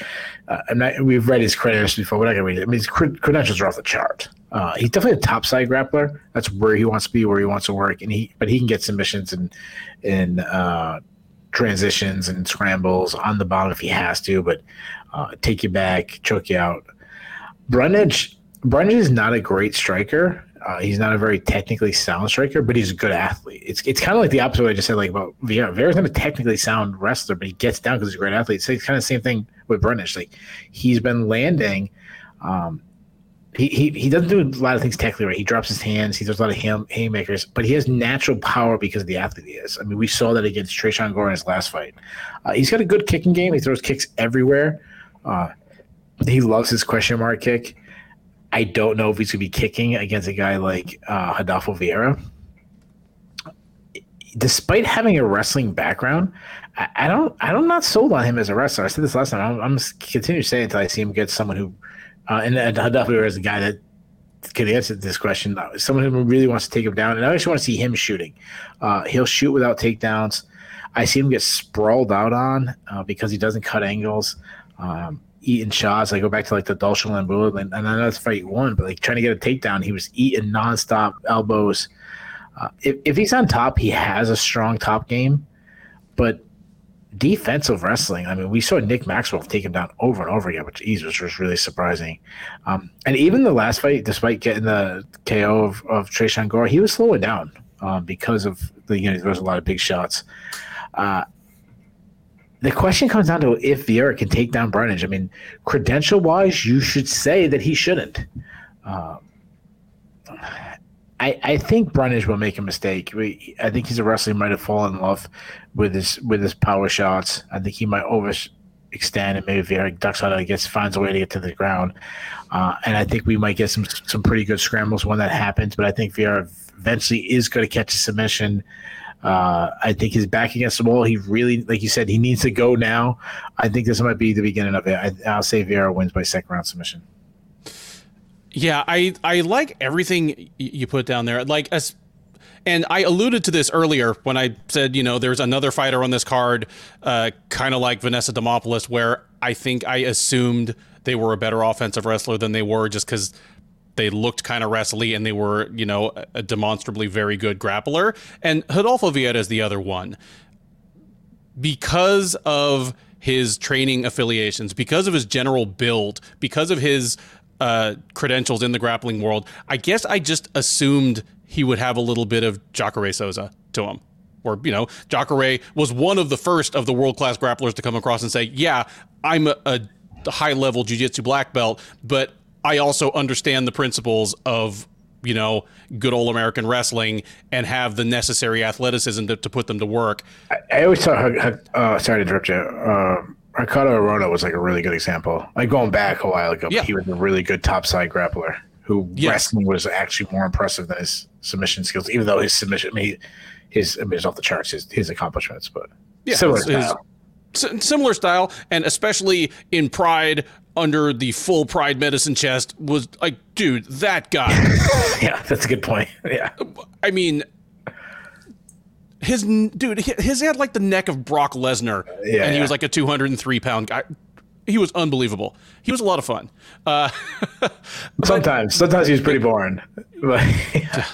uh, Vieira, I, I, like how you said like his his wrestling runs on horsepower rather than technique because he will shoot a great double because he's big, he's fast, but where you know a, a schooled wrestler, if if the double gets sprawled on, he'll change to a single. He'll try to turn the corner Vieira doesn't have a second idea. Like if you sprawl him properly, if it's early enough in the fight, he can just probably just pick you up anyway through brute force and dump you over. But once he's too tired to do that, say, oh, about eight minutes into the fight, he doesn't have another second idea, and it ends up looking like the Chris Curtis fight, where he was twice Curtis's size, and Curtis was defeating his takedown attempts with repeat with increasing ease as the fight went along. By the third round, these were just like desperate flopping takedown attempts, and Curtis was like laughing and dancing away and piecing him up. That is a game plan that Brundage probably could follow. He doesn't have the exact Chris Curtis skill set. Obviously, he has different physical tools, and his takedown defense has proven to be suspect. You know, like as you pointed out, like against uh, against Maximov. I I still think it's something he could do to Vieira, but he would only have to make a mistake once if it's in the first half of the fight, and the thing might be over. Uh, Vieira, the one thing he does have is he is just a crushingly heavy topside grappler in MMA. It, it's why all of his submissions in MMA, I think, are arm triangle chokes, which is the definition of crushing someone from topside, or their rear naked chokes where somebody turned their back to him because they didn't like him just like mashing his, his like elbow into their throat. I just I I actually think Brundage has more upside in the division. I think, you know, two years from now, Vieira will be on his way back down. Brundage will just barely be 30, and he might not even have really hit his peak yet. But right now, I don't trust Brundage to put on a perfect Chris Curtis game plan. And I also don't trust Brundage to lose the first round badly and then be the fresher guy in the second and third in the way that uh, that Andrew uh, Sanchez or Anthony Hernandez was. Because you know that's that's still a route to victory over Vieira. His gas tank is still suspect. He got tired before Curtis. He finished Stoltzfus late just because he dominated him so bad the whole fight. Like n- none of the things that have proven to work on Rodolfo Vieira so far in the UFC are things that I have an easy time picturing Brundage doing. So I, am with you. I'm going with the moderate favorite here. Give me Vieira by I'm gonna say I'm gonna say second round uh, submission. You know, Brundage maybe walks the tightrope for the first round. Vieira is still fresh enough in the second to get him down, and then uh, it's over pretty quickly from there. The UFC Fight Night 215 main card powers on with a matchup between Andre Fialho and Muslim Salikhov. Fialho, The 28 year old from Portugal is 16 and 5 with one no contest overall. He is 2 and 2 since joining the UFC uh, just this year. This will be his fifth fight in 2022. Uh, he dropped his debut to Michel Pereira, got back to back wins over Miguel Baeza and Cameron VanCamp, then got somewhat shockingly knocked out by Jake Matthews in the second round at UFC 275 in June. Uh, he'll look to go over 500 for the year against Salikhov. The 38 year old Dagestani is 18 and 3 overall. He is 5 and 2 in the UFC. He lost his debut to Alex Garcia all the way back in 2017. He got knocked out in the second round by Li Jingliang this July in at UFC on ABC Ortega versus Rodriguez, and in between he won five straight over Ricky Rainey, Nordine Taleb, Laureano Staropoli, Eliseu Capoeira, and Francisco Trinaldo. And if some of those names are barely ringing a bell, it's because Trinaldo, I think, is the only one of the five still in the UFC.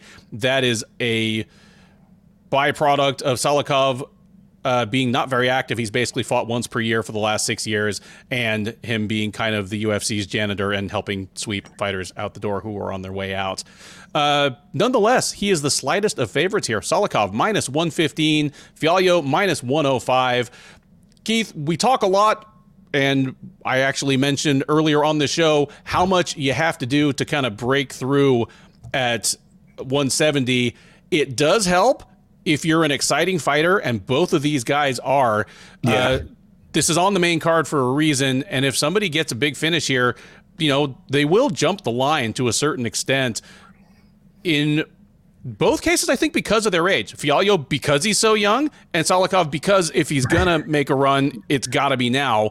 Uh, you know, when you're 38 and you fight once a year, the, the, clock's ticking on you. Yeah, and it's even worse coming off a loss like this you take a loss in this division, you fall back so far. Yeah, and neither of them were great losses. I mean, Jake Matthews kind of coming back out of nowhere. Not bad. And and what's that? Yeah, I mean, neither loss is bad. I know well, neither of them is, is terrible, but uh, you know, and then Salikhov, you know, getting stopped by Li Jingliang, who yeah. is, I mean, he is effectively a gatekeeper to the top ten. So if you got knocked out by him, the gate got kept having said that, this is an interesting striking matchup to me because they're, I mean, they're both strikers by preference. They both have uh, power. I mean, they both have a, yeah. ton of knockouts, but stylistically, they're about as different as you could get. You know, I think of Fialho as a boxer who can kick and has like growing power. I mean, he's still so young. He was super, super young when he first kind of popped up on prospect radar, and mm. you know had some some kind of bad, weird losses early. Uh, he's almost in his second life now as an up and comer. But yeah, I think of him as a very bread and butter boxer who is willing to mix in kicks. And then Salikhov is, I mean, it's one thing to call yourself the king of kung fu, but it's especially ballsy to call yourself the king of kung fu when more than half of your regional career before the UFC took place in China. Like you're a Russian dude over in China calling yourself the king of kung fu. That is yeah, brass balls. That's and point. maybe maybe it's the counterweight of his balls that like allows him to do all that spinning stuff even as he yeah. pushes 40 because That's right. He, I mean there's there's two kind of Dagestanis. There's the grindy wrestler who is who is sublime if he's a great athlete and can be kind of boring if it if he's that's all he's got. And then there's the weird all spinning shit all the time like Dagestani strikers Salikhov to me is much more of the uh, what's the name like of the Shlemenko, like Shlemenko style? Shl- the Shlemenko. Who was the guy that like he looked like Abraham Lincoln? That Zabit Magomedsharipov. Oh, yeah, yeah.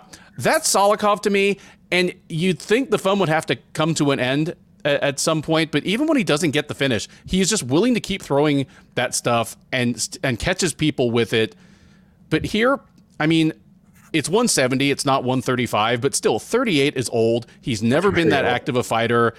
Uh, the you know the sequence that Li Jingliang finished him with in July is something that I just don't think would have finished him three or four years ago.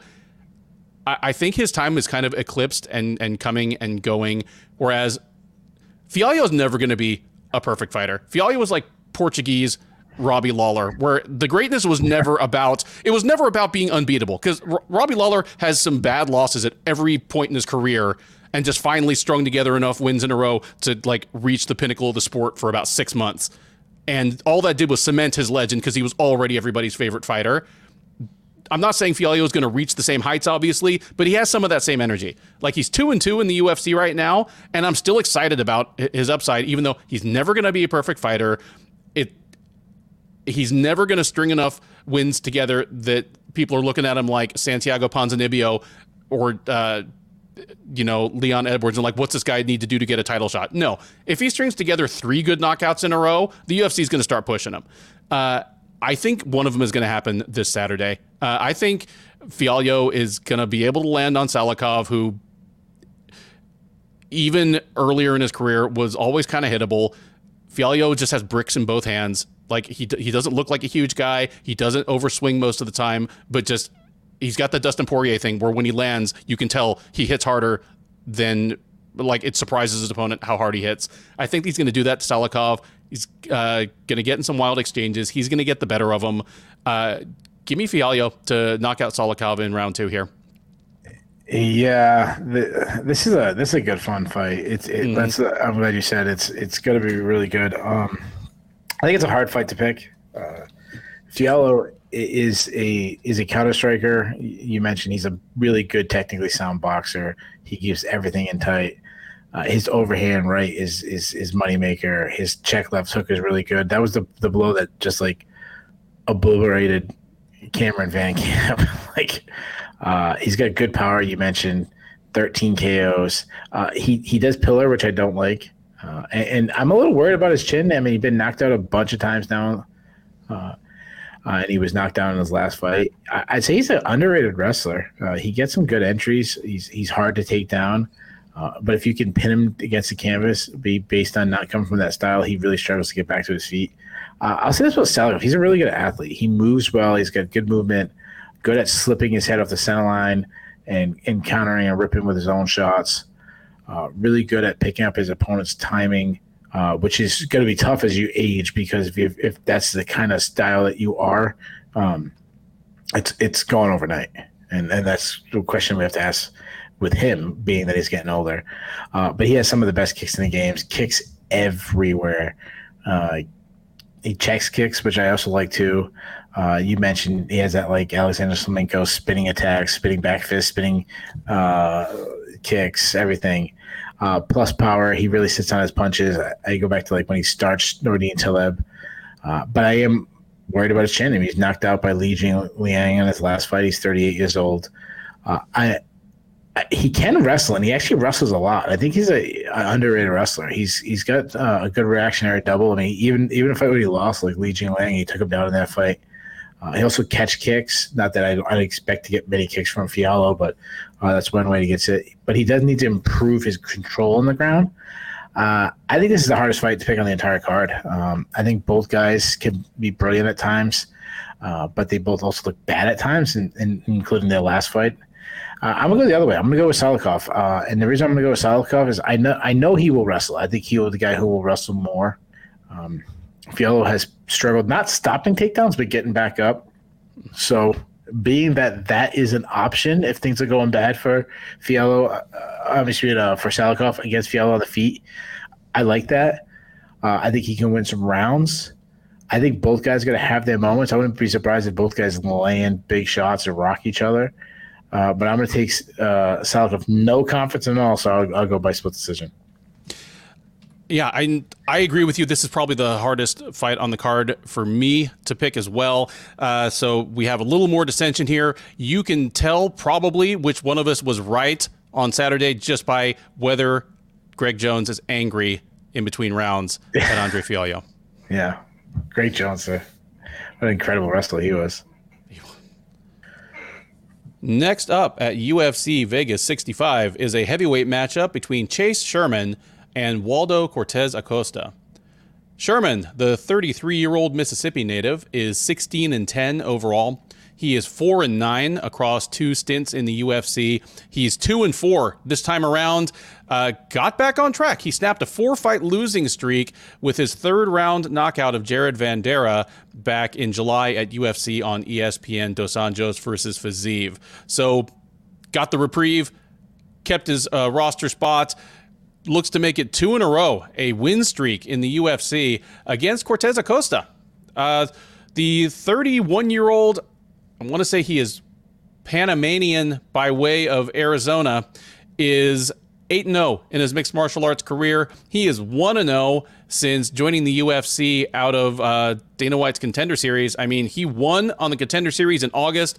He debuted in the UFC with a unanimous decision over Jared Vanderaa on Halloween weekend. He's coming back on three week turnaround to take on Sherman, and he is the moderate favorite. He's minus 190. Sherman is plus 160. And this has all been kind of a weird game of musical chairs. Uh, you know, Sherman was supposed to fight on the 5th at UFC Vegas 64. He was supposed to fight. Uh, Josh Parisian withdrew from that fight, so they bumped Sherman to this card, and they brought Cortes Acosta back on again. Very short uh, turnaround um, to come back and get his, uh, his second dose.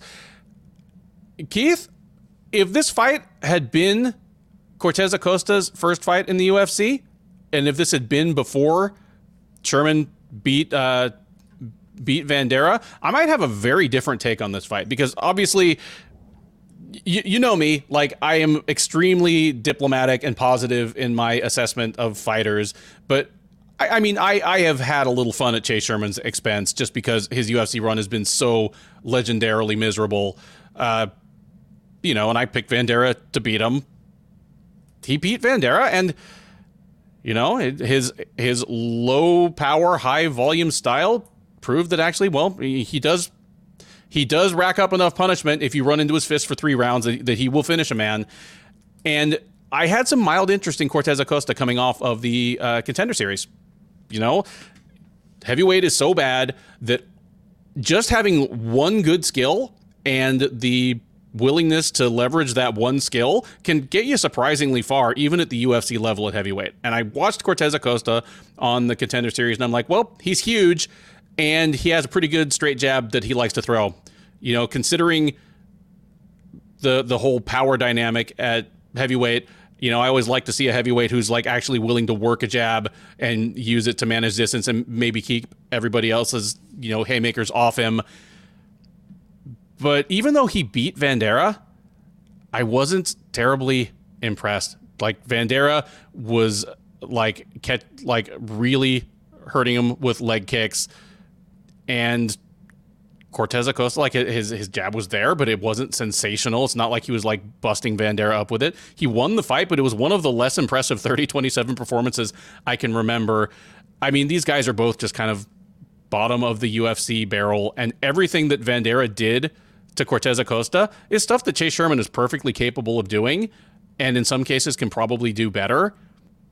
Cortes Acosta, like he's another guy that, like Sherman, doesn't have much one shot power by uh, by heavyweight standards. The, between all that and Acosta coming back three weeks after you know a fight that probably took a little bit out of him, I'm about to pick Chase Sherman in a UFC fight. Give me the underdog, Chase Sherman, to win a decision here. If Cortes Acosta wants to engage in kind of a low power outside boxing match, that is Chase Sherman's preferred way of fighting, and I think he'll win that. And he'll probably probably throw enough leg kicks to bother Cortes Acosta. I mean, I'm sure that once this fight was announced, he and Alan Belcher and Brandon Davis sat down and watched the Cortes Acosta Vanderaa fight. We're like, well, we're going to kick this man's legs. Yeah. Uh, if he does that for two rounds, the third, he might get saucy and, and, and take a man down. I could see him doing that. Uh, give me Chase Sherman to win this one by uh, by uh, decision. And hey, you know, I, I can't believe I just picked Chase Sherman to win, but I think he's yeah. going to win this fight, and I think he's going to make it look pretty straightforward. Yeah, what'd you say the odds were again? Cortes Acosta minus 190, Sherman plus 160. Yeah, okay. So, uh, yeah, I thought it was going to be bigger than that. Uh, yeah, I, he didn't look good, which is, I thought he looked great on the, I shouldn't say great, but he looked better on, on the contender series than he looked on uh, in his debut. Now, Sherman, I'm going to, we just previewed Sherman versus uh, Josh Parisian, I'm gonna say everything that I said last time because he didn't fight. So uh, he it looks like he'd be a good athlete in the division, but he really isn't. Uh, he's a boxer. He, he uses feints well, but he does uh, He does overextend on his shot sometimes. Uh, his left hook is his best strike. Uh, I like that he looks for elbows inside. Uh, he busted up Ike Villanueva with elbows inside. Uh, as you mentioned, he's a high volume guy. Uh, he gets better as the fight goes along, but he lacks power. He's a point. He's a point fighter, um, which is weird for the heavyweight division. Good calf kicks. He he stays uh, right in front of his opponent, which is not good. He, he's you know doesn't move at all. Uh, he doesn't have much of a ground game. Uh, when he's been taken down uh, a bunch of times, he struggles to get back up, uh, and he's been subbed a bunch of times. Now, the one thing about Costa, Costa's a huge dude. Uh, he's a boxer. Good. Well, I like he has good volume. You mentioned his jab. His stiff jab. I think it was a little better than you were give it credit for. Uh, he does throw straight shots down the pipe. I, I said it's his best tool. I mean, like, well, yeah, but you like you said like well, I think you said something like yeah, it's his best tool, but like, it was nothing special, or something like that. Yeah. It didn't look as good against Vanderaa as it did on the contender yeah, series. Yeah, contender series. Yeah, yeah, contender series. Yeah. He looked like a really good boxer that was coming in. Yeah. so yeah, I, I think we're in agreement with that. Um, I, am I'm gonna say I'm gonna give it like somewhere between what we saw in his debut and what was on the contender series. So I'll put like middle of the pack. Like he looks really okay. good with it. Yeah. Uh, he throws straight punches down the pipe. Um, and then he, he what he does is he, he like throws a jab, follows with a straight shot, and then he tries to get in that distance. Then he starts swinging those big, huge power sh- shots, whips the overhand. Uh, he does well to like wrap it around his opponent's defense. He also sits on his punches, so he generates some pretty good power. But he keeps his chin high in the air, and then, as you mentioned, the big thing about him is those calf kicks. I mean, you mentioned it; like he almost lost that fight with just one simple thing. Uh, and, and we, we, still have major question marks about his uh, ground game. Dude, I, I, was so close. I was so close to taking Sherman. I really do. Um, one thing I do like about Acosta, even for a guy who's big, I like his volume. I mean, his volume in, in the Vanderaa fight was was really high for a heavyweight. Um, he does have the power advantage there is an avenue for victory for Sherman, and I think they're going to go that avenue. I just think he's going to. I'm going to say Acosta catches him with something big. So give me Acosta. I'll say he wins by first round knockout. All right. Yet another bit of dissension on this card, and another. Uh, that was fairly, close, man. Fairly tricky fight to pick. I, I was close. With that, we come to the co main event and the first in the Texas versus Moldova doubleheader that tops the card of UFC Vegas 65. It is a light heavyweight matchup between Kennedy Nzechukwu and Ion Cutelaba. Nzechukwu, the 30 year old Nigerian by way of Dallas Fort Worth, is 10 and 3 overall. He is 4 and 3 since joining the UFC out of the second season of Dana White's Contender Series. Uh, he did win his last time out. He knocked out Karl Roberson in the third round. That allowed him to snap the first losing streak of his career as he had dropped back to back fights to Da Un Jung and Nicolae Negumereanu. He will look to make it two in a row against Cutelaba. The 28 year old Moldovan is 16 8 and 1 with one no contest overall. He is 5 7 and 1 in the UFC. He is on a two fight losing streak, and both of them are first round finishes. He was uh, guillotined by Ryan Spann back in May at UFC on ESPN Blachowicz versus Rakic. Came back on September 10th at UFC 279 and got choked out in the first round by Johnny Walker. So, uh, after back to back first round losses to two of the biggest light heavyweights in the division, he gets the other biggest light heavyweight in the division. Cutelaba, the, the, the, UFC just really likes like photo ops of him looking up at somebody, I guess. Uh, and Nzechukwu is the, the moderate favorite here. He's minus 170. Cutelaba plus 145. Uh, Keith, I mean, you said between uh, segments here, you know, you just kind of groaned and said, uh, I'm tired of talking about Ion Cutelaba fights. And you know what? I'm going to toss this to you first, but if you're anything like me, it's because even though the guy is still only 28 years old, he just has the feeling of, of a fighter that's not going to change. Yeah. Like he is he is effectively the same fighter he was when he got to the UFC like 4 or 5 years ago. He'll rack up some surprising wins because of his incredible athleticism. Yeah. And he'll always lose some fights in weird, dumb ways because of some of the most legendarily yeah. bad fight IQ. in Yeah, let's get on to the main event. yeah, so so I'll say this. Yeah, he he does enough that you you see the skills in him. It's there, and you pick against him, you pick against, him, and then he like wins a fight, and you stop believing in him, and then he takes like two steps back again, uh, three steps back, and then just when you're about to give up on, him, he wins again and pulls you back in, and just like this ongoing thing with him. It was crazy. I'm I'm not sick of watching him fight because he's exciting. It's fun. It's going to matter what's going to happen. It's going to be chaos. But like he's in the co-main event. Like when are we going to move on from this guy being like getting this attention? Like there's guys deserve that deserve a, a higher place on this card than he does.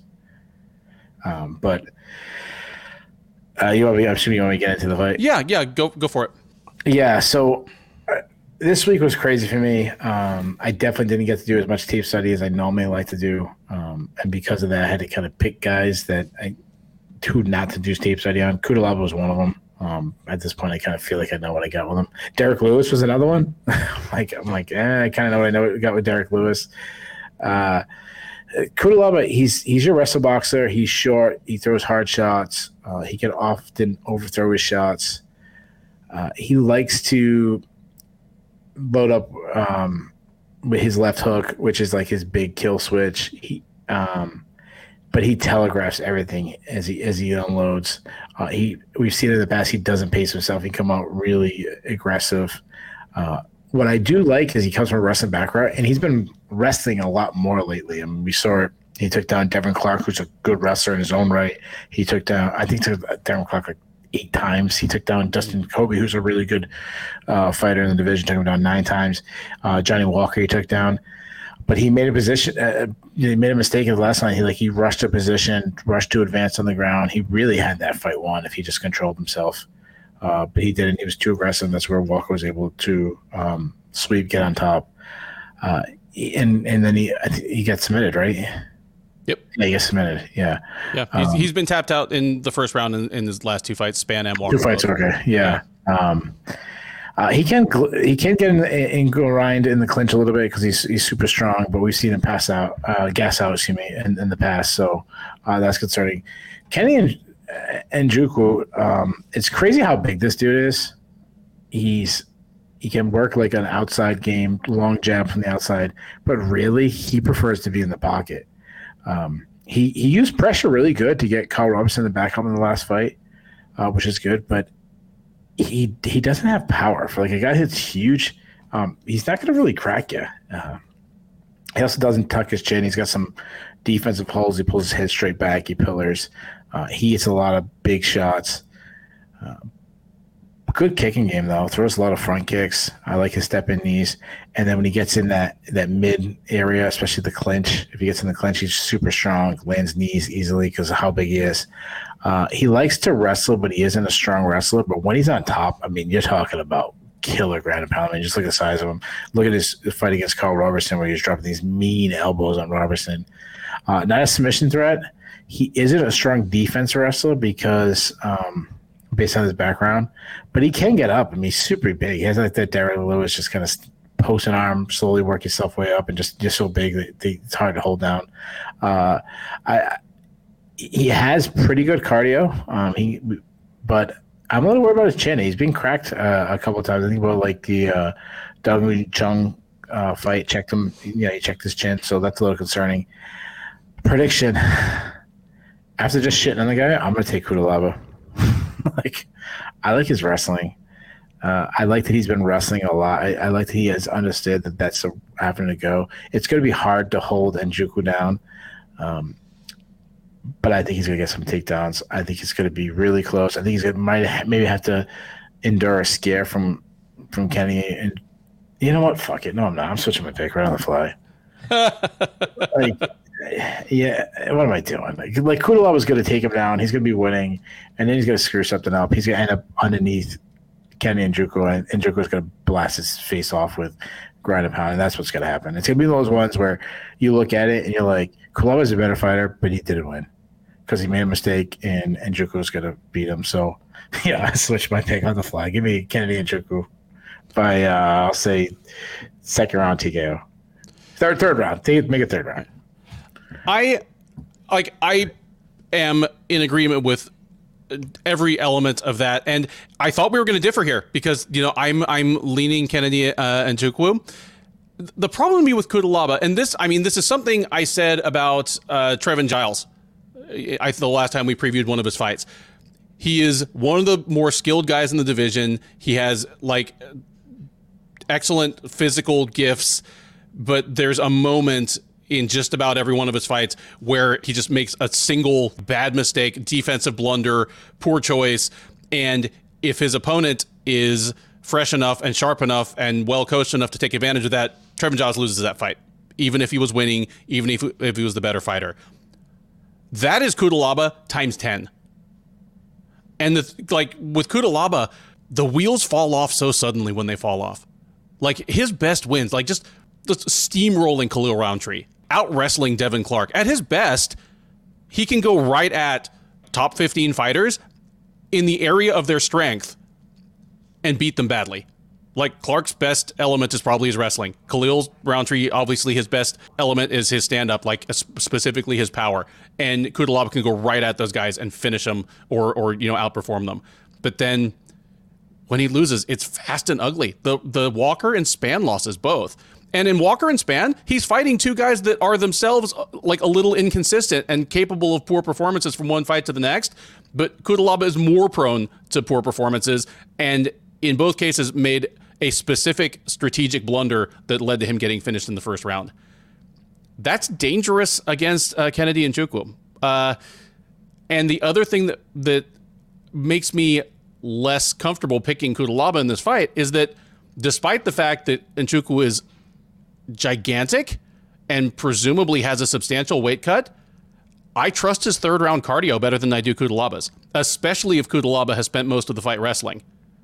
Uh, Cutelaba is a very good wrestler, but you know I, have mentioned this difference a few times on our recent uh, previews. There's the kind of wrestler who's very successful at wrestling, but he is getting tired faster than his opponent, especially if there are a lot of mat returns or it takes a lot of work to maintain control. And then they're the kind that they're taking the opponent down and the opponent is the one wearing out first. Cutelaba has a very like physically exertion heavy style of wrestling. He's a very powerful uh, wrestler. He picks people up and dumps them down. He gets emphatic uh, mat returns when he has to, and it has not been great for his gas tank. So there's a possibility Cutelaba makes a bad mistake early and gets zapped, or just runs right into a guillotine by shooting on a much taller guy with super long arms, like he did to Ryan Spann. Yeah, that's or, a good point. That could that that actually that's a good point. He could get guillotined quick. Uh, or or there's the possibility that like it's actually a back and forth wild fight where neither guy has really put a stamp on it, but in the third round, just Kennedy has more left in the tank and he's piecing up Cutelaba from distance, and Cutelaba's just kind of like running at him waist, you know, bent at the waist, looking for takedowns. So I, I'm taking Nzechukwu here. I'm if Cutelaba lamps him in the first round, that's my second most likely outcome. So it's not like I think Nzechukwu is, is 10 times better. I just, I, I trust him a little more, which is saying a lot because, you know, these are two of the more inconsistent fighters yeah. this talented in the That's UFC. Right. But uh, yeah, give me Kennedy Nzechukwu by uh, second round TKO, but almost no outcome here would surprise me. Like Cutelaba has been in a couple of the weirdest fights in yeah. recent memory. Like obviously the first Ankalaev fight, the Paul Craig fight where yeah, he got tapped out in the third round by Paul Craig and that's what happens, but the rest of the fight was this weird carnival of fouls and oh that brings us to the main event of UFC Fight Night 215, a heavyweight matchup between Derrick Lewis and Sergey Spivak. Lewis, the 37 year old Houstonian, is 26 and 10 with one no contest overall.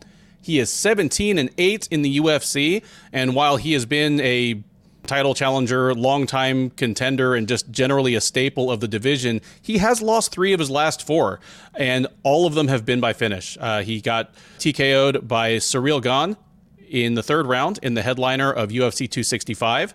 Came back from that with a quick first round knockout of Chris Daukaus, then got knocked out in the second round by Tai Tuivasa at UFC 271 this February came back and got knocked out in the first round by Sergey Pavlovich at UFC 277 in July. Uh, he'll look to get things back on track against Spivak. The 27 year old Moldovan is 15 and 3 overall. He is 6 and 3 in the UFC. He is on a two fight win streak. Uh, a first round TKO of Greg Hardy, followed by a second round TKO of Augusto Sakai. That most recent fight took place at UFC on ESPN Santos versus Hill in August. So Lewis looking to not make it three in a row. Spivak looking to make it three in a row. Spivak is a comfortable favorite. He is minus 195. Lewis plus 165 as the underdog. Uh, it's funny that you know you, you mentioned that you kind of skipped the tape study on on Lewis, and I completely understand why because you know Lewis is Derrick Lewis, and you and I have previewed I, you know, I think four or five of his fights. I didn't do any additional tape study, but I did revise my notes. Here's the thing the the book on Derrick Lewis, my usual spiel has been the same for the you know two years or something that we've been doing these shows. He's not a one dimensional slugger. He has a surprising, unconventional get up game. His offensive arsenal is more diverse than you think. His cardio is better than you think, and through it all, he has an incredible chin and is surprisingly defensively sound. You you don't rack up 26 fights in the UFC heavyweight division if your chin is just on the gunnery range every single fight. I've had to to revise those notes a little bit. Tai Tuivasa knocked him out cold. Like that was a Derrick Lewis fight. He was toe to toe with yeah. another slugger. They were exchanging. They both got their licks in. Tuivasa was in trouble too, but Tuivasa was younger, fresher, and when he hit Lewis, th- this time Lewis went down, face planted. Ciryl Gane pieced Lewis up with kicks and just he you know he dominated the distance. He controlled the rhythm of the fight. Lewis never really fully got untracked. And he just got out game plan and just he just got beaten by a, a, a better fighter. And then pavlovich took all of 55 seconds ran right through him so lewis i mean you can argue that the division has caught up with him and and passed him to some extent i mean Gane, Tuivasa, and Pavlovich are all part of the youth movement in the heavyweight division. They're guys that, I mean, they weren't in the division. Well, I mean, Tuivasa might have been in the division five years ago, but he was not the guy he is now. You know, he was a he was a sideshow. He was he you know he was what all the punchlines about Lewis were. You know, he barely trains. He's just this kind of you know big sloppy dude. Like these guys weren't in the UFC or they weren't the fighters they are. You know, just a couple years ago. So it's possible that at 37 the chin is starting to go. The surprisingly adept reflexes in close quarters have slipped just that little bit. And this being a game of inches where all these guys have power, it's it's enough to knock Lewis out of the top five where he's been for a long, long time.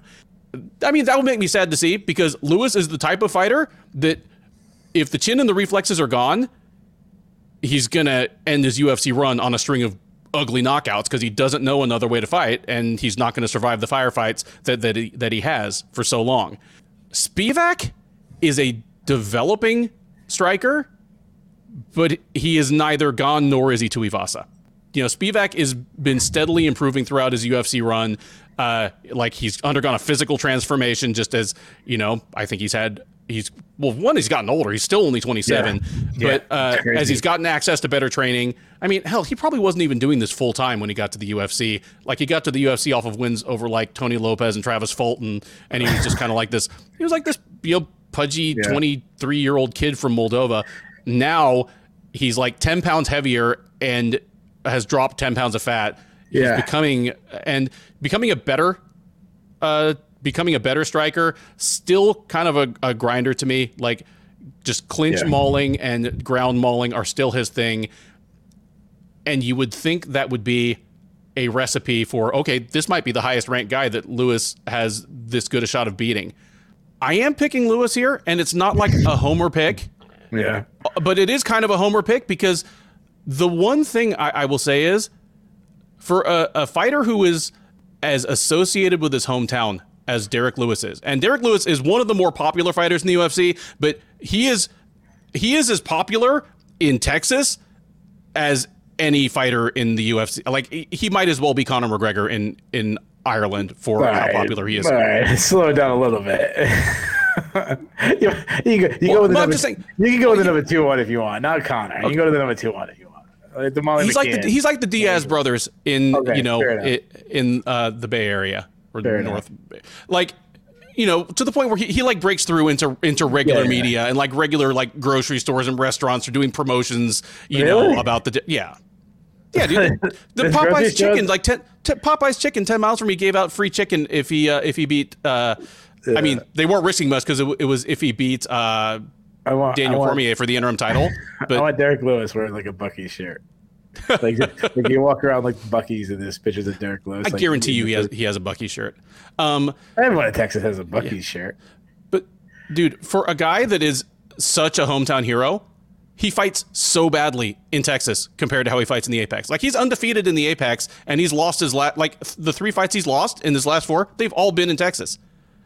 Uh, I'm not saying that it's completely attributable to that, but it is in some ways. You know, when he's at home, surrounded by his entourage, not just you know Bob Perez and the few people that travel with him. When, I mean, Tuivasa might have beaten him anyway, but that was Lewis trying to get a a knockout for the hometown fans. Sure. He he just does better at the apex. Like if if he fights a sensible fight, I think like again, unless he really has faded, this is kind of tailor made for Lewis because he'll get the better of things on the feet against Spivak. Spivak doesn't have Tuivasa one shot power, not even close. He doesn't have Ciryl Gane footwork and hand speed. If Spivak takes him down, you know, uh, Lewis's goofy, I'm going to bench press you and then stand up, uh, you know, get up game still seems to work on most uh, UFC heavyweights. There's not a whole lot of confidence here. At 37, uh, I am resigning myself to the idea that Lewis's run as a top five heavyweight is probably over. If he loses here, his run as a top 10 heavyweight is is over, and I don't envision any of it getting better. Like you know, he, he's aging a new generation is coming up. Spivak is part of that generation, but stylistically, this should still be right in Derrick Lewis's wheelhouse. Uh, give me Lewis by a third round KO here, probably having lost one or both of the first two rounds, probably having gotten taken down and had to you know take his time getting back up. But yeah, not super confident in it. And if Spivak runs through him, then I, I've learned something this weekend. But uh, yeah, give me one last great hurrah for Derrick Lewis in the empty and relatively quiet UFC Apex that has become his second home. Yeah. So, uh, just, just to give some clarity, because I, I know people like to follow our picks and bet, and again, I always like to tell people like we're not a betting show. Don't like don't. Yeah. I mean, we give you some advice. Uh, like I, I don't like to. I don't even like tell people to bet. I just I just don't like it. Yeah. Um, I'm just worried about your money, I guess. Yeah. Um, but uh, yeah, we try to give some information what we see. Uh, sometimes we have really really good nights. Sometimes we have really bad nights. And and one thing I, I I do say that we don't do is we don't brag if we have good nights. We don't. At least I don't think we do. We might tease each other a little bit, but you know, we're not trying to be like, oh, it's easy money, like always. Let's just, you know, like Yeah, we no no. It is not easy money. If it was, we would bet. Um, yeah, yeah, we would be a betting show. Yeah, uh, if you want betting advice, uh, Jay Petrie writes a wonderful article on uh, on the website. Uh, Sean Sheehan does his top five picks, uh, top five bets. Excuse me. Yeah. Uh, those are good shows. There's obviously there's all the betting things. Um, but what I I just want to give us a little background. So I didn't do any tape study, but what I do do, and I do this every single fight card. I have my notes on each fighter that's fighting, and I will put little. I, I always do it like in italics, so I know that was for the last fight. Um, just things I noticed in their fight. So like, in case I get to where I can't do tape study, at least I did. I added my notes. I updated my notes since like so like whatever happens in this fight, there'll be updated notes on Derrick Lewis. So it, should be a little different than last time, but I just want to put that out there. Uh, and then what happens when I get to the week, I try to rewatch fights on them. Uh, Derrick Lewis, he, he's, I mean, he's gigantic. He's a gigantic human being. Uh, he moves. I mean, you mentioned it. He moves really well for a heavyweight. like I always say that he has a really good high kick. Uh, um, I'm waiting for him to land a beautiful like Mirko Cro Cop, put someone out with it. Uh, I love his flying knees. Uh, as I mentioned, even if you block one of his knees, it's it it looks good. Just moves you across the cage. Uh, he's he's a very um, wait, wait, wait, and then explode kind of guy. Um, he's historically the hardest hitter in the UFC history, the most knockouts. Uh, I've said this over and over and over again. He does not get enough credit for his accuracy. Um, a lot of people just think of, oh, the big, big guy. That's why he knocks people out. Yeah, it's also where he plays it, like, like catching Curtis Blaydes coming in and, and different things. Uh, the, he, dude, the Volkov knock. If you watch the Volkov knockout in slow motion, it's like pinpoint. Yeah, and the thing about him and Francis Ngannou and the biggest guys is – you know the guys historically for the knockout power, even like when like Chuck Liddell, they don't have to land clean. They just have to land in like a in, in a certain zone, and they're putting you out. Um, and and that's what he does so well. Uh, he he doesn't get enough credit for his gas tank. We've talked about this, like because he he doesn't carry about it. He looks like he's tired. He he looks like even when he's fighting, he looks like he's always in pain. Um, you know what I mean? Like he just looks like yeah. like his knees are hurting him, his back's yeah, hurting. He's kind of like, you know, just hands are down a little bit and like just yeah, has his pain look on his face. Yep.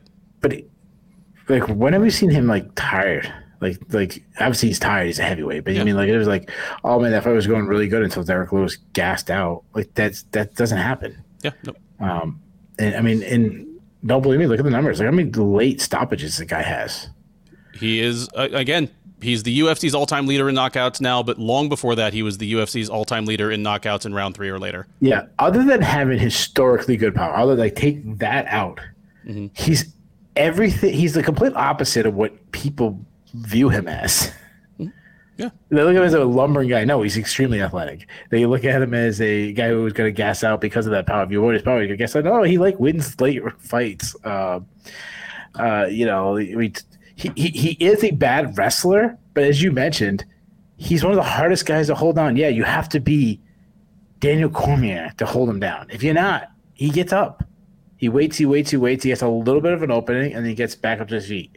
Uh, if he's on top of you, I say, like, it, it, anytime someone commits a like terrible crime, something like get rid of the death sentence. Just put Derrick Lewis on top of you, dropping ground and pound. Like it must be the scariest thing ever.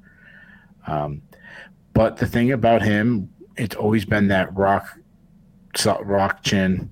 Can't crack him. Don't stand in the pocket because you're not going to hurt him. and He's going to hurt you. That's not the case. You you mentioned uh, Tai Tuivasa. Um, who was the other guy? Just hurt him. Um, Pavlovich. Yeah, Sergey Pavlovich has been back to back fights where he's been hurt bad. Um, so I'm a little worried about his chin, and I'm also worried about his, how he responds to it. Like, is, is he going to be gun shy? He will be scared to let his hands go. But I think Sergey Spivak is at least the guy that's not going to scare him in that route. Now, Sergey might scare him on the ground, but I don't know if Derrick Lewis is going to be scared to like throw down with Sergey Spivak. Now, Spivak he's flat footed. He's a, he's a weak athlete. If we're being honest, like he's not a good athlete uh, on the feet. You you mentioned that he's he's coming along as a striker. At one point, he was so one dimensional, but he you know he's a serviceable boxer. Throws throws a jab. Um, uh, he beat up Carlos Felipe with his jab. Uh, he follows a basic one two, basic kicking game. Uh, has some holes defensively, pillars, which I don't like. Doesn't really move his head but he's a good wrestler, and he's very unique style of wrestling. He's not uh, blast through you. He getting close, grab the clinch, look for foot sweeps. He throws a lateral drop, which if he does that to Derrick Lewis, God bless him. Like I hope he does. Like I hope he does because it'd be so much fun. And, and you know, I, I don't root. I, I yeah. was talking to a guy. I was talking about a guy the other day. I don't even root. Like I, I don't even root for my picks. Like I don't even care if I'm right or wrong. I, I know that's. I root for the recap show, what's the most exciting thing to talk about in the recap show? That's what I root for. Yeah. Um, like lateral dropping Derrick Lewis, that'd be pretty fun to talk about. It would if, be a great structural test of the octagon floor too. that shit would be loud as hell in the apex. Yeah, no shit. um, it, yeah, be like, was it you see though, like, uh, like you see like regional. I don't think what do you call them, like wrestling shows, but they're not like WWF like The ones in like the yeah, like like the the indie stuff. Like yeah, yeah, okay, indie. That's what I was looking Yeah. for. Indie, like indie scene. Like they're at like American Legions and shit, and like the big fat guy gets body slammed and the freaking whole the cheap ass ring collapse. Like I just want to see the I, I just want to see Sergey Spivak like either lateral drop or even more impressive. Grab grab and he likes headlocks. That's what I'm saying. Get a headlock where he does a full five points, like legs are flying over the head move, both of them going in the air, and and this lands in the octagon. The whole octagon just falls apart, just just explodes. Like the walls fall outwards. Just Yeah, it just goes out. the middle of the floor just dents in. And, yeah, like with like you see kids playing with their brothers and they like fighting on. They go like smash on the coffee table. The whole coffee table explodes and shit, or a table or Well, sofa. that's that's the answer to the question. How could you have a UFC main event that ends in a no contest and it's actually a great thing? that that would Like be that's a- it right there. No, no, I'm sorry, dude. If you, I know it technically is in no context, dude. If you, if you hit a five point move on a heavyweight and the whole octagon explodes, that's a win. I'm sorry, Sergey Spivak wins. Right. Like, I'll, sorry. I'll allow it. you go back, like you go, you pull out the rule book, like the rule that no one ever knows, and it's uh, Yeah. Uh, section 42F says if Sergey Spivak hits a headlock at Derrick Lewis and the octagon explodes, Sergey Spivak wins. Well, you it's I, I, and the UFC would have to redesign the octagon. It would be kind of like like after Shaq's first year in the NBA, they like Yeah. gave, put breakaway rims because he like you know broke like ten backboards. It would be like that. It's like okay, now we have the the post Spivak octagon Yeah. that's like reinforced differently. It's funny that you mentioned Shaq because that because Lewis is like a Shaq. Well, one they both have like those like funny like talking personalities. They have like that deep voice, but they're like funny what they say. Uh, and obviously, they're two huge human beings. But even like how Shaq was viewed in the NBA, and guys, I'm not like Right. it's not an NBA podcast, so don't at me if I'm saying something stupid. But um, like Shaq never got a credit for his athleticism, his like ability to run the court, and and I'm not talking about the fat days of the Celtics. No, but the- the- but the young Shaq, the- yeah. yeah, Lakers, the Magic, like his prime, the Heat. No, Yeah. yeah, he, yeah, he. Um, but like he didn't get credit for his technical skills. I feel like Derrick Lewis is like the same way. He's just like Mhm. just look at a guy and just stereotype like what he should be. Uh, even though I'm supposed to be talking about Sergey Spivak, uh, Spivak, uh, even though he goes for these techniques, I'm always like, oh god, it's not going to work one time because he's willing to give up his back to get a takedown. Like I, I, I think of, uh, and this is going way back in the time machine, but remember when um, Remco Pardoel was was fighting? Oh yeah. and he Sure. would he'd, he'd get to the clinch and he'd do that like judo throw where they like just sweep out the arm where they actually give the guy his back but they're holding the arm like he did against Orlando Wiet in UFC two and he's got his arm across but like nowadays guys would like throw a hook in and like slowly take their back like Spivak does that with like the headlock and the scarf and all that where they kind of giving up their back and they're putting themselves in a dangerous position kind of like we just saw Carla Esparza doing like a Peterson which is her arms behind where she's kind of having her back to her opponent. Uh, I think it's not going to work for him one time. But the other thing about the lateral drop against Derrick Lewis, like if he goes for that, the you better go. You better make it all the way through because if Derrick Lewis falls on top of you,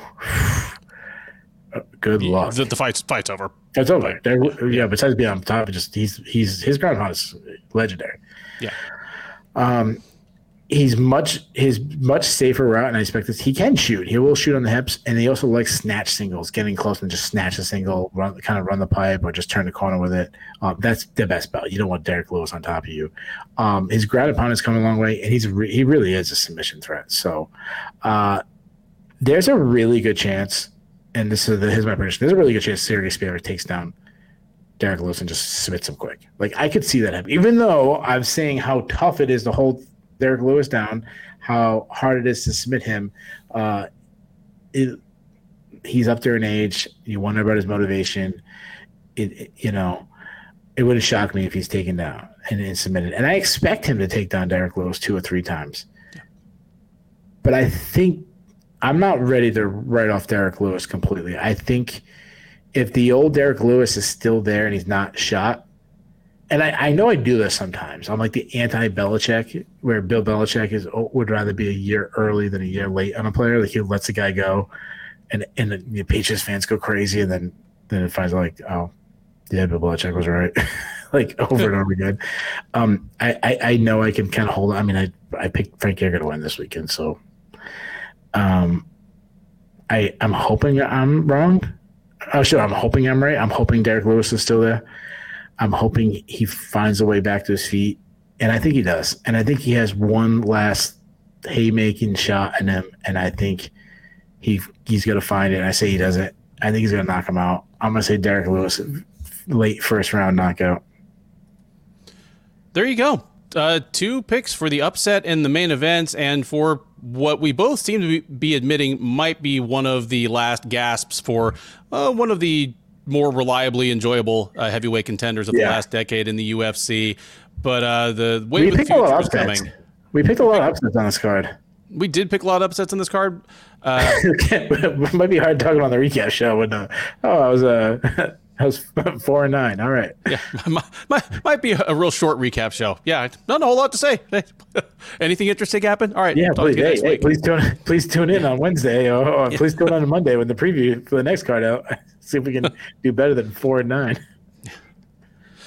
All right, that is it. The Sherdog Radio Network preview for UFC Fight Night 215, Lewis versus Spivak. I have been your host, Ben Duffy. He has been your analyst in residence, Keith Shillan. Uh, if this is your first time watching one of our previews, first of all, thank you. Uh, we hope you enjoyed it. We do our best to provide a mix of serious analysis and prediction with a few uh, side voyages and plenty of uh, old school references uh, please do like, subscribe, leave us a comment in the comment section if you're watching this on YouTube. Keith and I are both good about responding to those. We love to hear your takes on these fights. If you've gotten the upset picks that we missed, if you think we're out of our heads on some of these, uh, both could be quite correct. So, uh, you know, get at us and we'll get right back at you. But most importantly, join us on the recap. We are live on the Sherdog YouTube page about 15 minutes after the main event, where we will talk about this entire card in reverse order. Keith takes the captain's chair. We'll start talking about the main event, work our way all the way down to that women's flyweight curtain jerker. We'll talk about what was good, what was bad, what was surprising, uh, what was controversial. There is pretty much always something and the live chat is open during that entire time. So we're taking your questions and comments in real time. We would love to have your input. We have a, a real fun community there that kind of hangs out after the fights and talks about them. Uh, so please do join us. Between now and then, uh, thank you once again for watching. Enjoy the rest of your week, and by all means, enjoy the fights.